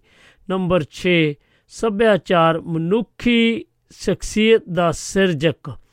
ਨੰਬਰ 7 ਸੱਭਿਆਚਾਰ ਜੀਵਨ ਅਤੇ ਵਿਸ਼ਵ ਦ੍ਰਿਸ਼ਟੀਕੋਣ ਦਾ ਸਿਰਜਕ। ਸੋ ਆਓ ਆਪਾਂ ਗੱਲ ਕਰੀਏ ਸੱਭਿਆਚਾਰ ਦੇ ਅੰਗ। ਸੱਭਿਆਚਾਰ ਜਿਸ ਦੇ ਸਰ ਸਰਚਨਾਤਮਕ ਦ੍ਰਿਸ਼ਟੀ ਤੋਂ ਵਿਭਿੰਨ ਅੰਗ ਹਨ। ਇਹ ਅੰਡ ਸੱਭਿਆਚਾਰ ਦੀ ਹੋਂਦ ਪ੍ਰਕਿਰਤੀ ਅਤੇ ਬਣਤਰ ਦੇ ਨਾਲ ਪਛਾਣਨਯੋਗ ਹੋਂਦ ਨਿਸ਼ਚਿਤ ਆਕਾਰ ਦੇਣ ਸਰੂਪ ਸਿਰਜਣ, ਪਛਾਣ ਪੈਦਾ ਕਰਨ ਅਤੇ ਨਿਖੇੜੇ ਦਾ ਆਧਾਰ ਬਣਦੇ ਹਨ। ਡਾਕਟਰ ਜਸਵਿੰਦਰ ਸਿੰਘ ਅਨੁਸਾਰ ਸੱਭਿਆਚਾਰ ਦੇ ਅੰਗ, ਨਿਖੇੜ ਅਤੇ ਸਬੰਧਾਂ ਦੀ ਦ੍ਰਿਸ਼ਟੀ ਤੋਂ ਮੁੱਖ ਫੈਸਲਾ ਕੁਨ ਅੰਗਾਂ ਨੂੰ ਵਿਚਰਣ ਉਪਰੰਤ ਹੇਠ ਲਿਖੇ ਚਾਰ ਵਰਗਾਂ ਵਿੱਚ ਸੱਭਿਆਚਾਰ ਦੇ ਅੰਗਾਂ ਨੂੰ ਪਰਿਭਾਸ਼ਿਤ ਕੀਤਾ ਗਿਆ ਹੈ। ਸੋ ਉਹ ਇਸ ਤਰ੍ਹਾਂ ਚਾਰ ਉਹਨਾਂ ਨੇ ਜੋ ਇਸ ਅੰਗਾਂ ਦੇ ਦੱਸੇ ਆ, ਨਿਰਮਾਣਕਾਰੀ ਅੰਗ। ਸੱਭਿਆਚਾਰ ਦੇ ਮੁੱਖ ਨਿਰਮਾਣਕਾਰੀ ਅੰਗ ਵਜੋਂ ਭੂਗੋਲਕ ਖਿੱਤਾ ਪਰ ਪ੍ਰਾਥਮਿਕ ਮਹੱਤਤਾ ਦਾ ਧਾਰਨੀ ਹੈ। ਕੋਈ ਵੀ ਸੱਭਿਆਚਾਰ ਆਪਣੀ ਨਿਸ਼ਚਿਤ ਹੋਂਦ ਭੂਗੋਲਕ ਖਿੱਤੇ ਤੋਂ ਬਿਨਾਂ ਨਹੀਂ ਬਣਾ ਸਕਦਾ। ਭੂਗੋਲਕ ਖਿੱਤਾ ਇਸ ਦਾ ਚੌਗਿਰਦਾ ਮੌਸਮ, ਧਰਤੀ ਦੀ ਕਿਸਮ, ਸੱਭਿਆਚਾਰਕ ਇਕਾਈ ਦੇ ਜੀਵਨ ਢੰਗ, ਸੱਭਿਆਚਾਰਕ ਖਿਡਾਰੂ, ਸੱਭਿਆਚਾਰੀਕਰਨ ਅਤੇ ਹੋਰ ਅਜਿਹੇ ਅਮਲਾਂ ਦੇ ਪਰਿਵਰਤਨਾਂ ਦਾ ਅਹਿਮ ਕਾਰਨ ਬਣਦੇ ਹਨ। ਸੱਭਿਆਚਾਰ ਦੀ ਮੂਲ ਪਹਿਚਾਣ ਵਿੱਚ ਨਸਲੀ ਪਹਿਲੂ ਅਹਿਮ ਰੋਲ ਅਦਾ ਕਰਦਾ ਹੈ। ਸਾਂਝਾ ਵਿਰਸਾ ਕਿਸੇ ਸੱਭਿਆਚਾਰ ਸਮੂਹ ਦਾ ਵਿਸ਼ੇਸ਼ ਅੰਗ ਹੈ। ਸਾਂਝਾ ਇਤਿਹਾਸਿਕ ਅਨੁਭਵ ਅਤੇ ਇਸ ਦਾ ਨਿਵੇਕਲਾ ਜੀਵਨ ਢੰਗ ਸੱਭਿਆਚਾਰ ਦਾ ਅਹਿਮ ਅੰਗ ਹੈ। ਸੋ ਸੰਗਠਨ, ਸੰਗਠਨਕ ਮੂਲਕ ਅੰਗ। ਸੱਭਿਆਚਾਰਕ ਸੰਸਥਾਵਾਂ, ਸੱਭਿਆਚਾਰਕ ਪ੍ਰਬੰਧ ਦਾ ਵਿਸ਼ੇਸ਼ ਅੰਗ ਹਨ। ਸੱਭਿਆਚਾਰਕ ਸੰਸਥਾਵਾਂ ਦੇ ਅਨਿਖੜਵੇਂ ਅੰਗਾਂ ਵਜੋਂ ਮਨੁੱਖੀ ਵਿਵਹਾਰ ਦੇ ਪੈਟਰਨ, ਪ੍ਰਤੀਮਾਨ ਅਤੇ ਕੀਮਤਾਂ ਸ਼ਾਮਲ ਕੀਤੀਆਂ ਜਾਂਦੀਆਂ ਹਨ। ਸੱਭਿਆਚਾਰ ਇੱਕ ਅਜਿਹਾ ਪ੍ਰਬੰਧ ਹੈ ਜਿਸ ਦੀ ਨਿੱਕੀ ਤੋਂ ਨਿੱਕੀ ਇਕਾਈ ਇੱਕ ਕੀਮਤ ਹੈ ਅਤੇ ਇੱਕ ਵਿਸ਼ੇਸ਼ ਪ੍ਰਕਾਰ ਦੀ ਸਾਂਝ ਰੱਖਣ ਵਾਲੀਆਂ ਕੀਮਤਾਂ ਦਾ ਇਕੱਠ ਪੈਟਰਨ ਹੈ। ਦੀ ਕੀਮਤ ਦੇ ਪ੍ਰਤੀਮਾਨ ਇੱਕੋ ਖੇਤਰ ਨਾਲ ਸੰਬੰਧ ਰੱਖਦੇ ਹੋਏ ਵੱਖਰੇ ਅਰਥ ਰੱਖਦੇ ਹਨ। ਪ੍ਰਤੀਮਾਨ ਮਨੁੱਖੀ ਵਿਵਹਾਰ ਦੀ ਨਿਰਦੇਸ਼ ਮੁਲਕ ਇਕਾਈ ਹੈ। ਜਦ ਕਿ ਕੀਮਤ ਸੱਭਿਆਚਾਰ ਆਦਰਸ਼ਾਂ ਦੀ ਉਦੇਸ਼ ਮੁਕ- ਮੁਲਕ ਇਕਾਈ ਹੈ। ਸੋ ਸਹਿਜ ਸੋਜ ਸੰਚਾਰ ਮੁਲਕ ਅੰਗ। ਸੱਭਿਆਚਾਰ ਪ੍ਰਬੰਧ ਦਾ ਅਹਿਮ ਅੰਗ ਸੱਭਿਆਚਾਰਕ ਸੰਚਾਰ ਵਸੀਲੇ ਹਨ। ਭਾਵੇਂ ਪਸ਼ੂ ਪੰਛੀ ਵੀ ਸੰਚਾਰ ਕਰਦੇ ਹਨ, ਪਰ ਮਨੁੱਖ ਦਾ ਗੌਰਵ ਹੋਰਨਾਂ ਸੱਭਿਆਚਾਰਕ ਸਿਰਜਣਾਵਾਂ ਦੇ ਸਮਰਥ ਸਮਵਿਤ ਆਪਣੀਆਂ ਜੀਵਨ ਲੋੜਾਂ ਤੇ ਇਸ ਤੋਂ ਵੀ ਅੱਗੇ ਮਨੁੱਖੀ ਸੁਭਾਵਨਾਵਾਂ ਦੀ ਪੂਰਤੀ ਪ੍ਰਾਪਤੀ ਹਿੱਤ, ਸੰਚਾਰ ਵਸੀਲੇ ਸਿਰਜਣ ਵਿੱਚ ਹੈ। ਸੱਭਿਆਚਾਰ ਦੇ ਵਿਸ਼ੇਸ਼ ਅੰਗ ਵਜੋਂ ਭਾਸ਼ਾਈ ਸੰਚਾਰ ਵਸੀਲਿਆਂ ਦਾ ਮਾਧਿਅਮ ਭਾਸ਼ਾ ਹੈ। ਭਾਸ਼ਾ ਸੱਭਿਆਚਾਰ ਅਹਿਮ ਬੁਨਿਆਦੀ ਗੌਰਵਮਈ ਮਹੱਤਵਸ਼ਾਲੀ ਅੰਗ ਹੈ। ਸੋ ਸੱਭਿਆਚਾਰ ਅਤੇ ਹੋਰ ਖੇਤਰ। ਸੱਭਿਆਚਾਰ ਅਤੇ ਸਭਿਅਤਾ। ਸਭਿਅਤਾ ਸ਼ਬਦ ਸੰਸਕ੍ਰਿਤੀ ਭਾਸ਼ਾ ਦਾ ਸ਼ਬਦ ਹੈ, ਜਿਹੜਾ ਸਭਿਆਤਵ ਤੋਂ ਬਣਿਆ ਹੈ, ਜਿਸ ਦੇ ਅਰਥ ਸੱਜਣ ਜਾਂ ਭੱਦਰ ਪੁਰਸ਼ ਤੋਂ ਹੈ। ਸਭਿਅਤਾ ਅਤੇ ਸੱਭਿਆਚਾਰ ਦੋਹਾਂ ਦਾ ਡੂੰਘਾ ਸਬੰਧ ਮਨੁੱਖ ਦੀ ਸਮਾਜਿਕ ਹੋਂਦ ਨਾਲ ਹੈ। ਇਹ ਦੋਵੇਂ ਮਨੁੱਖ ਸਿਰਜ, ਸਿਰਜਤ ਵਰਤਾਰੇ ਹਨ। ਸਭਿਅਤਾ ਮਨੁੱਖੀ ਜੀਵਨ ਦੇ ਪਦਾਰਥਕ ਆਧਾਰ ਰਾਹੀਂ ਇਸ ਦੀ ਹੋਂਦ ਵਿਕਾਸ ਅਤੇ ਸਰੂਪ ਨੂੰ ਘੜਦੀ ਹੈ ਅਤੇ ਸੱਭਿਆਚਾਰ ਇਸ ਘਾੜਤ ਅਗਲੇਰੇ ਮਨੁੱਖੀ ਚਰਿੱਤਰ ਅਨੁਕੂਲ ਰਹਿਣ ਦਾ ਸਿਸਟਮੀ ਵਿਧਾਨ ਸਿਰਜਦਾ ਅਪਣਾਉਂਦਾ, ਬਦਲਦਾ ਰਹਿੰਦਾ ਹੈ। ਸਭਿਅਤਾ ਅਤੇ ਸੱਭਿਆਚਾਰ ਦੇ ਆਪਸੀ ਸਬੰਧਾਂ ਦਾ ਨਿਖੇੜਾ ਕਰਦਿਆਂ ਸਭਿਅਤਾ ਨੂੰ ਸਾਧਨ, ਉਸ ਨੂੰ ਸਾਧਿਆ ਮੰਨਿਆ ਗਿਆ ਹੈ। ਸੱਭਿਆਚਾਰ ਤੇ ਭਾਸ਼ਾ। ਸੱਭਿਆਚਾਰ ਅਤੇ ਭਾਸ਼ਾ ਦੋਵੇਂ ਮਨੁੱਖ ਸਿਰਜਤ ਸਿਸਟਮ ਹਨ। ਦੋਹਾਂ ਦੀ ਸਿਰਜਣ ਪ੍ਰਕਿਰਿਆ ਵਿੱਚ ਸਮੂਹਕ ਅਵਚੇਤਨ ਦਾ ਭਾਰੂ ਰੋਲ ਹੈ। ਸੱਭਿਆਚਾਰ ਵਿੱਚ ਮਨੁੱਖ ਦੀਆਂ ਹੋਰ ਸੱਭਿਆਚਾਰਕ ਸਿਰਜਣਾਵਾਂ ਜਿੱਥੇ ਰਿਸ਼ਤਾ ਨਾਤਾ ਪਰਿਵਾਰ, ਵਿਆਹ ਪ੍ਰਬੰਧ, ਵਿਹਾਰ ਪੈਟਰਨ ਵਿਭਿੰਨ ਸੱਭਿਆਚਾਰਕ ਸੰਸਥਾਵਾਂ, ਕੀਮਤ ਪ੍ਰਬੰਧ ਅਤੇ ਪ੍ਰਤੀਮਾਨ ਤੋਂ ਇਲਾਵਾ ਵਿਭਿੰਨ ਸੰਚਾਰ ਵਸੀਲੇ ਵੀ ਸ਼ਾਮਲ ਹਨ। ਭਾਵ, ਭਾਸ਼ਾ ਸੱਭਿਆਚਾਰਕ ਵਿਰਸੇ ਦੀ ਰੀੜ ਦੀ ਹੱਡੀ ਹੁੰਦੀ ਹੈ, ਜਿੱਥੇ ਸੱਭਿਆਚਾਰਕ ਹਰੇਕ ਵਿਸ਼ੇਸ਼ ਭਾਈਚਾਰੇ ਦੀ ਯੂਨੀਕ ਰਹਿਤਲ ਸੱਚੀ ਸੁੱਚੀ ਇਨਸਾਨੀ ਸਿਰਜਣਾ ਅਤੇ ਇਸ ਦਾ ਪ੍ਰਤੀਨਿਧ ਬਿੰਬ ਹੈ, ਹੁੰਦਾ ਹੈ। ਸੱਭਿਆਚਾਰ ਅਤੇ ਭਾਸ਼ਾ ਸਮੁੱਚੇ ਸੰਸਾਰ ਦੀ ਮਨੁੱਖ ਜਾਤੀ ਦੇ ਅਨਖਿੜ ਅੰਗ ਹਨ। ਫਿਰ ਆਪਾਂ ਅਗਲੇ ਪੜਾਅ ਵੱਲ ਜਾਵਾਂਗੇ। ਤੇ ਜਦੋਂ ਤੱਕ ਕਿ ਇੱਕ ਬਹੁਤ ਹੀ ਪਿਆਰਾ ਮੈਂ ਗੀਤ ਤੁਹਾਨੂੰ ਸੁਣਾਉਣ ਜਾ ਰਿਹਾ, ਉਹ ਵੀ ਪੰਜਾਬ ਦੇ ਬਾਰੇ ਦੱਸ ਰਹੇ ਨੇ। ਉਹ ਕੁਝ ਇਸ ਤਰ੍ਹਾਂ ਦੱਸ ਰਹੇ ਨੇ ਕਿ, ਲਓ ਜੀ, ਇਹਦੇ ਬਾਰੇ ਵੀ ਸੁਣੋ ਕਿ ਕੀ ਪੰਜਾਬ ਦੇ ਹਾਲਾਤਾਂ ਦੇ ਬਾਰੇ ਜੋ ਇਹਨਾਂ ਨੇ ਦੱਸਿਆ ਕਿ ਤੁਸੀਂ ਸਹਿਮਤ ਹੋ, ਤਾਂ ਜਰੂਰ ਆ ਕੇ ਦੱਸਣਾ। ਤੇ ਫਿਰ ਤੇ ਨਹੀਂ ਤੇ ਫਿਰ ਪਤਾ ਲੱਗ ਜਾਏਗਾ ਕਿ ਤੁਸੀਂ ਸਹਿਮਤ ਹੀ ਨਹੀਂ ਹੋ। ਤੇ ਤੁਸੀਂ ਪੰਜਾਬ ਦੇ ਹਾਲਾਤਾਂ ਬਾਰੇ ਕੁਝ ਜਾਣਦੇ ਹੋ ਤਾਂ ਵੀ ਤੁਸੀਂ ਆ ਕੇ ਸਾਡੇ ਨਾਲ ਸਾਂਝਾ ਪਾ ਸਕਦੇ ਹੋ ਕਿਉਂਕਿ ਸੱਭਿਆਚਾਰ ਦਾ ਇਹ ਜੋ ਅੱਜ ਆਪਾਂ ਸੁਣਾ ਕਰ ਰਹੇ ਆ ਪੰਜਾਬ ਸੱਭਿਆਚਾਰੀ ਤੇ ਲਓ ਜੀ ਤੁਸੀਂ। ਦੁਆਬਾ ਰੇਡੀਓ।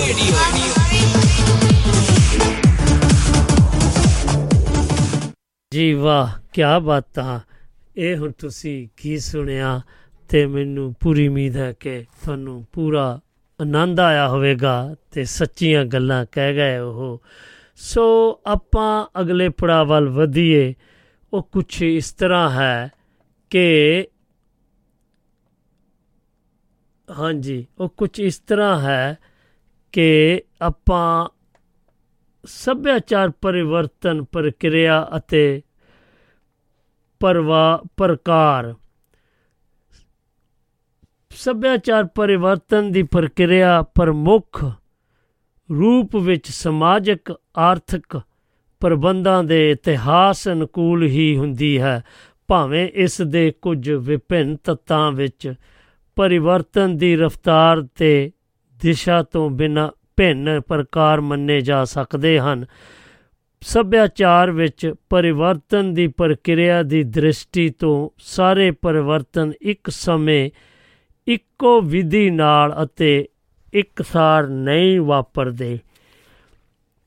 ਸੋ ਇਹ ਦੱਸ ਰਹੇ ਜੀ ਪੰਜਾਬ ਇਹ ਆਪਣੇ ਸਮਾਜਿਕ ਵਿਕ- ਸੱਭਿਆਚਾਰ ਵਿਕਾਸ ਸਮਾਜ ਪ੍ਰਕਿਰਤੀ ਅਤੇ ਮਨੁੱਖ ਦੀਆਂ ਹੋਰ ਸਿਰਜਣਾਵਾਂ ਵਿੱਚ ਗਤੀ ਦੇ ਵਿਭਿੰਨ ਪ੍ਰਕਾਰਾਂ ਵਿੱਚੋਂ ਸਭ ਤੋਂ ਬੁਨਿਆਦੀ, ਨਿਰੰਤਰ, ਗਤੀਸ਼ੀਲ ਅਤੇ ਸਰਵ ਵਿਆਪਕ ਪਰਿਵਰਤਨ ਦੀ ਪ੍ਰਕਿਰਿਆ ਵਿਆ- ਵਿਕਾਸ ਮੂਲਕ ਹੈ।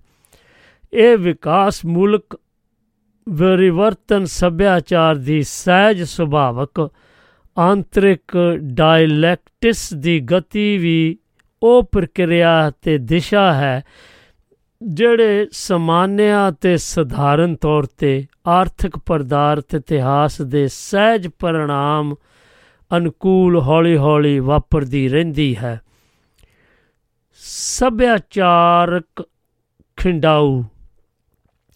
ਇਸ ਪ੍ਰਕਿਰਿਆ ਦੀ ਵਿਸ਼ੇਸ਼ਤਾ ਇਹ ਹੈ ਕਿ ਜਦੋਂ ਇੱਕ ਸੱਭਿਆਚਾਰਕ ਇਕਾਈ ਕਿਸੇ ਦੂਸਰੇ ਸੱਭਿਆਚਾਰ ਤੋਂ ਵਿਭਿੰਨ ਯੋਗਤਾ ਸੰਦ ਸੰਸਥਾਵਾਂ, ਵਿਸ਼ਵਾਸ ਅਤੇ ਰੀਤੀ ਰਿਵਾਜ ਗ੍ਰਹਿਣ ਕਰਦੀਆਂ ਹਨ, ਤਾਂ ਇੱਕ ਸੱਭਿਆਚਾਰ ਲੱਛਣ ਦੇ ਦੂਸਰੇ ਵਿੱਚ ਪ੍ਰਸਾਰਣ ਨੂੰ ਸੱਭਿਆਚਾਰਕ ਖਿੰਡਾਊ ਕਿਹਾ ਜਾਂਦਾ ਹੈ। ਖਿੰਡਾਊ ਦੋ ਸੱਭਿਆਚਾਰਾਂ ਦੀ ਪਰਸਪਰ ਸਾਂਝ ਨਿਕਟਤਾ, ਇਤਿਹਾਸ, ਮੇਲ ਅਤੇ ਅਜਿਹੇ ਹੋਰ ਸਧਾਰਨ ਵਰਤਾਰਿਆਂ ਦਾ ਪਰਿਣਾਮ ਹੈ।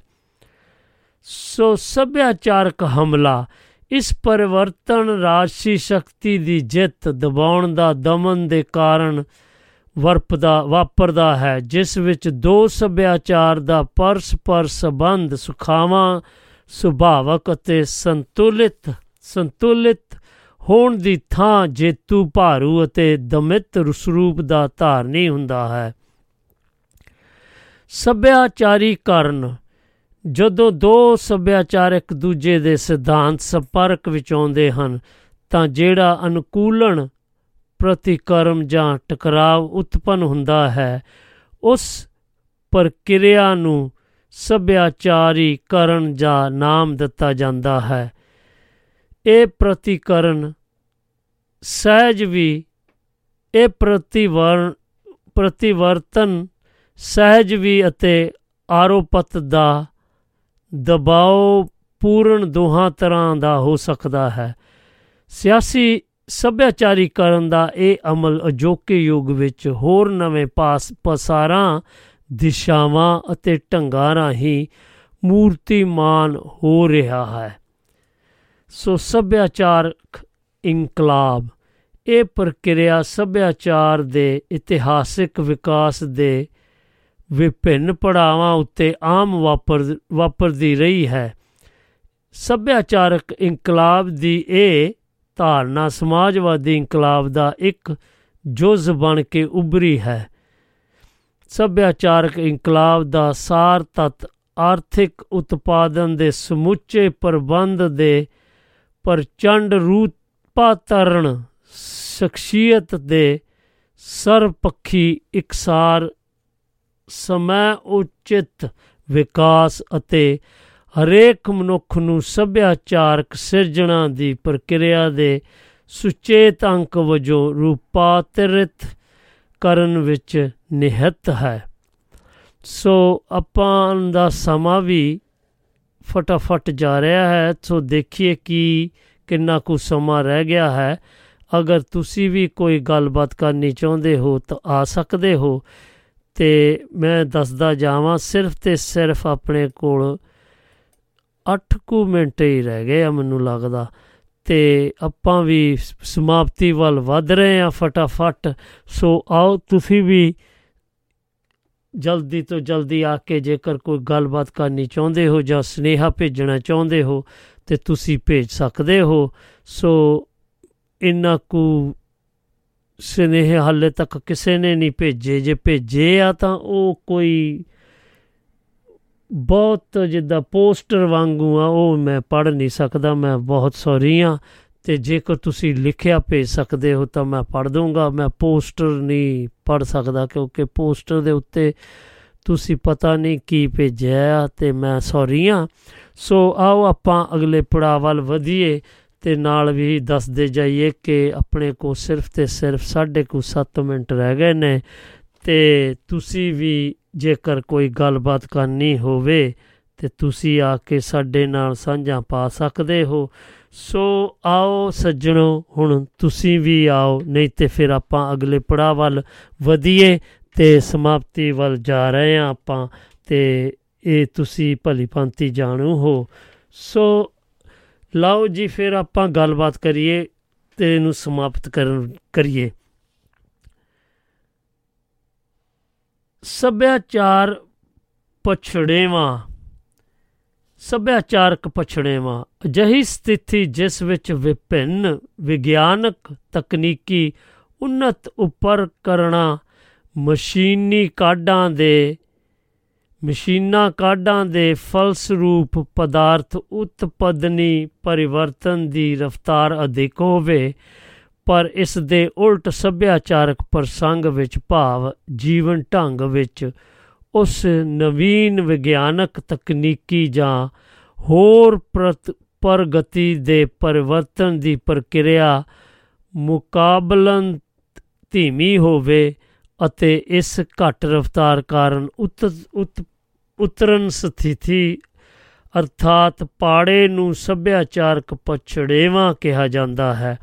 ਜਿਨ੍ਹਾਂ ਸਮਾਜਾਂ ਵਿੱਚ ਇਹ ਕਾਢਾਂ ਤੇ ਉਨਤੀਆਂ ਹੋਈਆਂ ਹਨ ਉਹਨਾਂ ਸੱਭਿਆਚਾਰ ਨੇ ਉਹਨਾਂ ਉਹਨਾਂ ਸੱਭਿਆਚਾਰਾਂ ਨੇ ਇਸ ਪ੍ਰਕਿਰਿਆ ਨੂੰ ਸਹਿਜੇ ਹੀ ਜਨਮ ਦਿੱਤਾ ਹੁੰਦਾ ਹੈ ਅਤੇ ਜਜ਼ਬ ਕਰ ਲੈਂਦਾ, ਲੈਣਾ ਹੁੰਦਾ ਹੈ। ਭਾਵੇਂ ਉੱਥੇ ਇਸ ਦੇ ਵੱਖਰੇ ਪ੍ਰਭਾਵ ਦੇ ਪਰਿਣਾਮ ਜ਼ਰੂਰ ਹੋਣਗੇ। ਨਸਲ, ਨਕਲ, ਫੈਸ਼ਨ, ਆਰੋਪਣ, ਮਜਬੂਰੀ ਵਸ ਹੋਈ, ਫੌਰੀ ਫੌਰੀ ਤਬਦੀਲੀ, ਪਰ ਇਸ ਦੇ ਸਮਵਿਤ ਸ- ਮੂਲ ਸੱਭਿਆਚਾਰ ਦੇ ਮੁੱਖ ਸਰੂਪ ਵਿੱਚ ਮੱਧਮ ਰਫ਼ਤਾਰ ਕਾਰਨ ਉਤਪੰਨ ਪਾੜੇ ਨੂੰ ਸੱਭਿਆਚਾਰਕ ਪਛੜੇਵਾਂ ਕਿਹਾ ਜਾਂਦਾ ਹੈ। ਪੰਜਾਬੀ ਸੱਭਿਆਚਾਰ ਭੂਗੋਲਕ ਪਹਿਲੂ। ਸੱਭਿਆਚਾਰ ਦੀ ਹੋਂਦ ਵਿਧੀ ਵਿਧੀ ਦਾ ਪ- ਪ੍ਰਾਥਮਿਕ ਪਛਾਣ ਚਿੰਨ ਭੂਗੋਲ ਹੈ। ਪ੍ਰਕਿਰਤੀ ਦਾ ਸੱਭਿਆਚਾਰ ਤੇ ਨਿਰਮਾਣ ਇੱਕ ਇੱਕ ਵਿੱਚ ਦਖਲ ਰੋਲ ਬਰਕਰਾਰ ਹੈ, ਪਰ ਅਜੋਕੇ ਯੁੱਗ ਵਿੱਚ ਆਦਿਕ ਸਮਾਜ, ਸੱਭਿਆਚਾਰ ਨੂੰ ਵਾਂਗੂ ਪ੍ਰਕਿਰਤੀ ਇੱਕੋ ਇੱਕ ਮੂਲ ਨਿਰਮਾਣੀ ਕਤੀ ਇਹ ਨਿਰਮਾਣਕਾਰੀ ਤੱਤ ਨਹੀਂ ਰਿਹਾ। ਭੂਗੋਲਕ ਤੱਤਾਂ ਦੀ ਮਨੁੱਖੀ ਸੱਭਿਆਚਾਰ ਦੇ ਨਿਰਮਾਣਕਾਰੀ ਤੱਤਾਂ ਵਜੋਂ ਰੋਲ ਵਿੱਚ ਤਬਦੀਲੀ ਆਈ ਹੈ। ਭੂਗੋਲਕ ਖਿੱਤੇ ਦੇ ਵਾ- ਜਲਵਾਯੂ ਅਤੇ ਮੌਸਮ ਦਾ ਵਿਸ਼ੇਸ਼ ਸੱਭਿਆਚਾਰ ਦੇ ਮਨੁੱਖੀ ਜੁੱਸੇ, ਸਰੀਰ, ਬਣਤਰ, ਨੈਣ ਨਕਸ਼, ਰੰਗ ਆਦ ਸਿਰਜਣ ਵਿੱਚ ਅਸਾਧਾਰਣ ਮਹੱਤਵ ਹੈ। ਸੋ ਲੇਖਤਾ ਜੀ ਹੱਲੇ ਬਹੁਤ ਲੰਮਾ ਹੈ ਕਿਉਂਕਿ ਸਮਾਂ ਆਪਣੇ ਕੋਲ ਕੁਝ ਘੱਟ ਹੈ। ਸੋ ਆਪਾਂ ਕੋਸ਼ਿਸ਼ ਕਰਦੇ ਹਾਂ ਕਿ ਜਲਦੀ ਇਹ ਪੜ੍ਹ ਹੋ ਜਵੇ। ਪੰਜਾਬ ਅਤੇ ਪੰਜਾਬੀ ਸੱਭਿਆਚਾਰ। ਸੱਭਿਆਚਾਰ ਦੀ ਪ੍ਰਮਾਣਕ ਹੋਂਦ ਵਿਸ਼ੇਸ਼ ਭੂਗੋਲ ਖਿੱਤੇ ਤੋਂ ਬਿਨਾਂ ਅਸੰਭਵ ਹੈ। ਕਿਸੇ ਵੀ ਸੱਭਿਆਚਾਰ ਨੂੰ ਉਸ ਦੇ ਭੂਗੋਲਕ ਚੌਗਿਰਦੇ ਜਲਵਾਯੂ ਧਰਤੀ ਦੀ ਕਿਸਮ ਅਤੇ ਖਿੱਤੇ ਅਥਵਾ ਕੁਦਰਤੀ ਲ- ਲੱਭਤਾਂ ਤੋਂ ਬਿਨਾਂ ਪਛਾਣਿਆ, ਸਮਝਿਆ ਹੀ ਨਹੀਂ ਜਾ ਸਕਦਾ, ਬਲਕਿ ਇਸ ਦੀ ਕਲਪਨਾ ਕਰਨਾ ਵੀ ਗਲਤ ਜਾਂ ਪ੍ਰਾਤਿਕ ਪ੍ਰਾਂਤਿਕ ਚੇਤਨਾ ਦਾ ਪ੍ਰਮਾਣ ਹੈ। ਪ੍ਰਾਚੀਨ ਕਾਲ ਵਿੱਚ ਇਸ ਭੂਗੋਲਕ ਖਿੱਤੇ ਦਾ ਨਾਮ ਸਪਤ ਸਿੰਧੂ ਸੀ, ਜਿਸ ਦਾ ਅਰਥ ਹੈ ਸੱਤ ਦਰਿਆਵਾਂ ਦੁਆਰਾ ਸਿੰਚਿਤ ਧਰਤੀ। ਇਸ ਖਿੱਤੇ ਦਾ ਪਹਿਲੀ ਵਾਰ ਪੰਜਾਬ ਨਾਮ ਅਮੀਰ ਖੁਸਰੋ ਦੀ ਕਿਰਤ ਵਿੱਚ ਇਸ ਰੂਪ ਵਿੱਚ ਪ੍ਰਯੋਗ ਹੋਇਆ। ਪੰਜਾਬ ਦਾ ਜਲਵਾਯੂ ਅਤੇ ਇਸ ਦਾ ਸੱਭਿਆਚਾਰ ਉੱਤੇ ਅਸਰ। ਪੰਜਾਬ ਜਿਹੇ ਭੂਮੀ ਖੰਡ ਹੈ, ਪੰਜਾਬ ਜਿਹਾ ਭੂਮੀ ਖੰਡ ਹੈ ਜਿਸ ਦਾ ਮੌਸਮ ਮੁਕਾਬਲ ਮੁਕਾਬਲ, ਮੁਕਾਬਲਤਨ ਗਰਮ ਹੈ। ਭਾਵੇਂ ਮੌਸਮੀ ਚੱਕਰ ਅਨੁਸਾਰ ਇੱਥੇ ਸਖਤ ਸਰਦੀ ਪੈਂਦੀ ਹੈ, ਪਰ ਇਹ ਸਰਦ ਮੁਲਕ ਦੇ ਮੁਕਾਬਲੇ ਬਹੁਤ ਘੱਟ ਹੈ। ਪੰਜਾਬ ਵਿੱਚ ਕਦੇ-ਕਦੇ ਸਰਦੀ ਰੁੱਤੇ ਕੋਰਾ ਪੈਂਦਾ ਹੈ। ਪੱਛਮੀ ਮੁਲਕਾਂ ਵਾਂਗ ਸਾਡੇ ਜੀਵਨ ਲਈ ਔਖਾ ਮੌਸਮ ਸਰਦੀ ਦਾ ਨਹੀਂ, ਗਰਮੀ ਦਾ ਹੈ। ਇਸ ਕਾਰਨ ਇਸ ਕਾਰਨ ਸਾਡੇ ਜੀਵਨ ਅਥਵਾ ਸੱਭਿਆਚਾਰ ਵਿੱਚ ਸਰਦੀ ਤੋਂ ਬਾਅਦ ਬਸੰਤ ਰੁੱਤ ਦਾ ਬਹੁਤ ਵੱਡਾ ਮਹੱਤਵ ਨਹੀਂ ਹੈ। ਪੰਜਾਬੀ ਸੱਭਿਆਚਾਰ ਦਾ ਰਾਜਸੀ ਇਤਿਹਾਸਿਕ ਪਰਿਪੇਖ ਸਭ ਤੋਂ ਵਿਕਸਿਤ ਅਤੇ ਵਿਆਪਨ ਪ੍ਰਾਚੀਨ ਸੱਭਿਆਚਾਰ ਅਤੇ ਸਭਿਅਤਾ ਹੜਪਾਈ ਹੈ। ਇਸ ਨੂੰ ਸਖਤ, ਸਪਤ ਸਿੱਧੂ ਸਭਿਅਤਾ, ਸਿੰਧ ਘਾਟੀ ਦੀ ਸਭਤਾ ਆਦ ਨਾਲ ਨਵਾਂ ਨਾਲ ਆਦ ਨਵਾਂ ਨਾਲ ਜਾ- ਆਦ ਨਵਾਂ ਨਵਾਂ ਨਾਵਾਂ ਨਾਲ ਜਾਣਿਆ ਜਾਂਦਾ ਹੈ। ਵਿਦਵਾਨਾਂ ਅਨੁਸਾਰ ਇਸ ਨੂੰ 3000 ਈਸਵੀ ਪੂਰਬ ਤੋਂ 1500 ਈਸਵੀ ਪੂਰਬ ਮੰਨਦੇ ਹਾਂ। ਆਰੀਆ ਲੋਕਾਂ ਦੇ ਭੂਗੋਲਕ ਅਤੇ ਨਸਲੀ ਪਿਛੋਕੜ ਬਾਰੇ ਵੀ ਵਿਭਿੰਨ ਮਤ ਪ੍ਰਚਲਿਤ ਹਨ। ਆਮ ਮਤ ਇਹ ਹੈ ਕਿ ਭਾਰਤੀ ਆਰੀਆ ਦੀ ਇਰਾਨੀ ਆਰੀਆ ਵਾਂਗ ਹੀ ਪਿੰਡੋ ਜਰਮਨ ਦੀ ਇੱਕ ਸਾਖਸ਼ਨ ਅਤੇ ਆਪਣੇ ਪੂਰਬ ਵੱਲ ਦੇਸ਼ਾਂਤਰ ਨਿਵਾਸ ਤੋਂ ਪਹਿਲਾਂ ਉਸੇ ਮੂਲ ਦੇ ਨਾਲ ਉਹਨਾਂ ਦਾ ਨਿਵਾਸ ਸੀ। ਸੋ ਵਿਸ਼ਵੀਕਰਨ ਅਤੇ ਪੰਜਾਬੀ ਸੱਭਿਆਚਾਰਕ ਬਦਲਾਅ ਵਿਸ਼ਵੀ ਸਮਕਾਲੀ ਦੌਰ ਦਾ ਸਭ ਤੋਂ ਅਧਿਕ ਚਰਿ- ਚਰਚਿਤ ਵਖਰੇਵੇਂ ਭਰਪੂਰ ਅਤੇ ਖਿੱਚ ਪਾਉ ਵਰਤਾਰਾ ਹੈ। 19ਵੀਂ ਸਦੀ ਦੇ ਅੰਤਲੇ ਦਹਾਕਿਆਂ ਸਮੇਂ ਸੰਸਾਰ ਸਮਾਜੀ ਸ਼ਕਤੀਆਂ ਨੇ ਆਪਣੇ ਆਰਥਿਕ ਲੁੱਟ ਤੇ ਮਜ਼ਬੂਤੀ ਲਈ ਜਿਸ ਨਵ ਬਸਤੀਵਾਦੀ ਸਿਸਟਮ ਨੂੰ ਸਥਾਪਿਤ ਕੀਤਾ ਉਸ ਨੇ ਅੱਗੇ ਵਿਸ਼ਵੀਕਰਨ ਦਾ ਮੋੜ ਬਣਾਇਆ। ਮੁਨਾਫਾਖੋਰੀ ਅਤੇ ਆਧਾਰ ਸੰਸਾਰ ਮੰਦੀ ਦੀ ਘੜਤ ਦੇ ਮਜ਼ਬੂਤ ਜਕੜ, ਗੋਲਾਬਾਰੀ ਮੁਕਾਬਲੇ ਦੇ ਸੰਕਲਪਾਂ ਆਦ ਲਈ ਜ਼ਮੀਨ ਦੀ ਪੱਧਰੀਕਰਨ ਲਈ ਜਿਸ ਨਵੇਂ ਵਿਸ਼ਵੀਕਰਨ ਦਾ ਮੁੱਦਾ ਚੁੱਕਿਆ ਹੈ ਉਸ ਦੇ ਦੋ ਮੁੱਖ ਨਾਰੇ ਹਨ ਉਦਾਰੀਕਰਨ ਅਤੇ ਨਿੱਜੀਕਰਨ। ਵਿਸ਼ਵੀਕਰਨ ਦੇ ਪਰਸਰ ਅੰਤਰ ਸਭਿਅਤਾ ਦੇ ਤੇਜ਼ ਤੂਫਾਨ ਨਾਲ ਜਿਹੜੀਆਂ ਉਪਯੋਗੀ ਤੇ ਫੈਸ਼ਨੀ ਵਸਤਾਂ ਦਾ ਹੜ ਲਿਆਂਦਾ ਹੈ ਉਸ ਨੂੰ ਸੱਭਿਆਚਾਰ ਵਿਗਿਆਨੀ ਦਾ ਨਾਮ ਦਿੱਤਾ ਹੈ, ਜੋ ਕਿ ਦੌਰ ਵਿੱਚ ਵਿਸ਼ਵੀਕਰਨ ਦਾ ਇਹ ਵਰਤਾਰਾ ਟਲ ਹੈ, ਪਰ ਆਪਣੀ ਸੱਭਿਆਚਾਰ ਹੋਂਦ ਅਤੇ ਗੌਰਵ ਪ੍ਰਤੀ ਸਵੈਮਾਨ ਵਾਲਾ ਰਵਈਆ ਅਤੇ ਪ੍ਰਤੀ ਉੱਤਰ ਵੀ ਉਨਾ ਹੀ ਲਾਜ਼ਮੀ ਹੈ। ਸੋ ਅੱਜ ਅਸੀਂ ਜੀ, ਇਹ ਸੀਗਾ ਅੱਜ ਦਾ ਆਪਣਾ ਵਿਚਾਰ, ਵਟਾਂਦਰਾ, ਗੱਲਾਂ ਬਾਤਾਂ। ਤੇ ਆਓ, ਹੁਣ ਆਪਾਂ ਉਸ ਪੜਾਅ ਵੱਲ ਵੱਧ ਗਏ ਆ। ਜੇਕਰ ਮੈਂ ਕੁਝ ਗਲਤ ਬੋਲ ਗਿਆ ਹਾਂ ਮੈਂ ਦਿਲ ਦੀਆਂ ਗਰਾਈਆਂ ਤੋਂ ਮਾਫੀ ਮੰਗਦਾ, ਇੰਨਾ ਕੋ ਕਹਿੰਦਾ ਹੋਇਆ। ਫਿਰ ਕੱਲ ਇੱਕ ਨਵੀਂ ਮੁਲਾਕਾਤ ਨਾਲ ਸਦਾ ਬਹਾਰ ਮੰਚ ਉੱਤੇ ਤੁਹਾਡੀ ਮੇਰੀ ਮੁਲਾਕਾਤ ਹੋਏਗੀ। ਸੋ ਇੰਨਾ ਕੋ ਕਹਿੰਦਾ ਹੈ, ਕਹਿ ਹੋਇਆ, ਸਤਿ ਸ੍ਰੀ ਅਕਾਲ ਆਦਾਬ ਤੇ ਨਮਸਕਾਰ ਜੀ ਤੇ ਰੱਬ ਰਾਖਾ ਜੀ।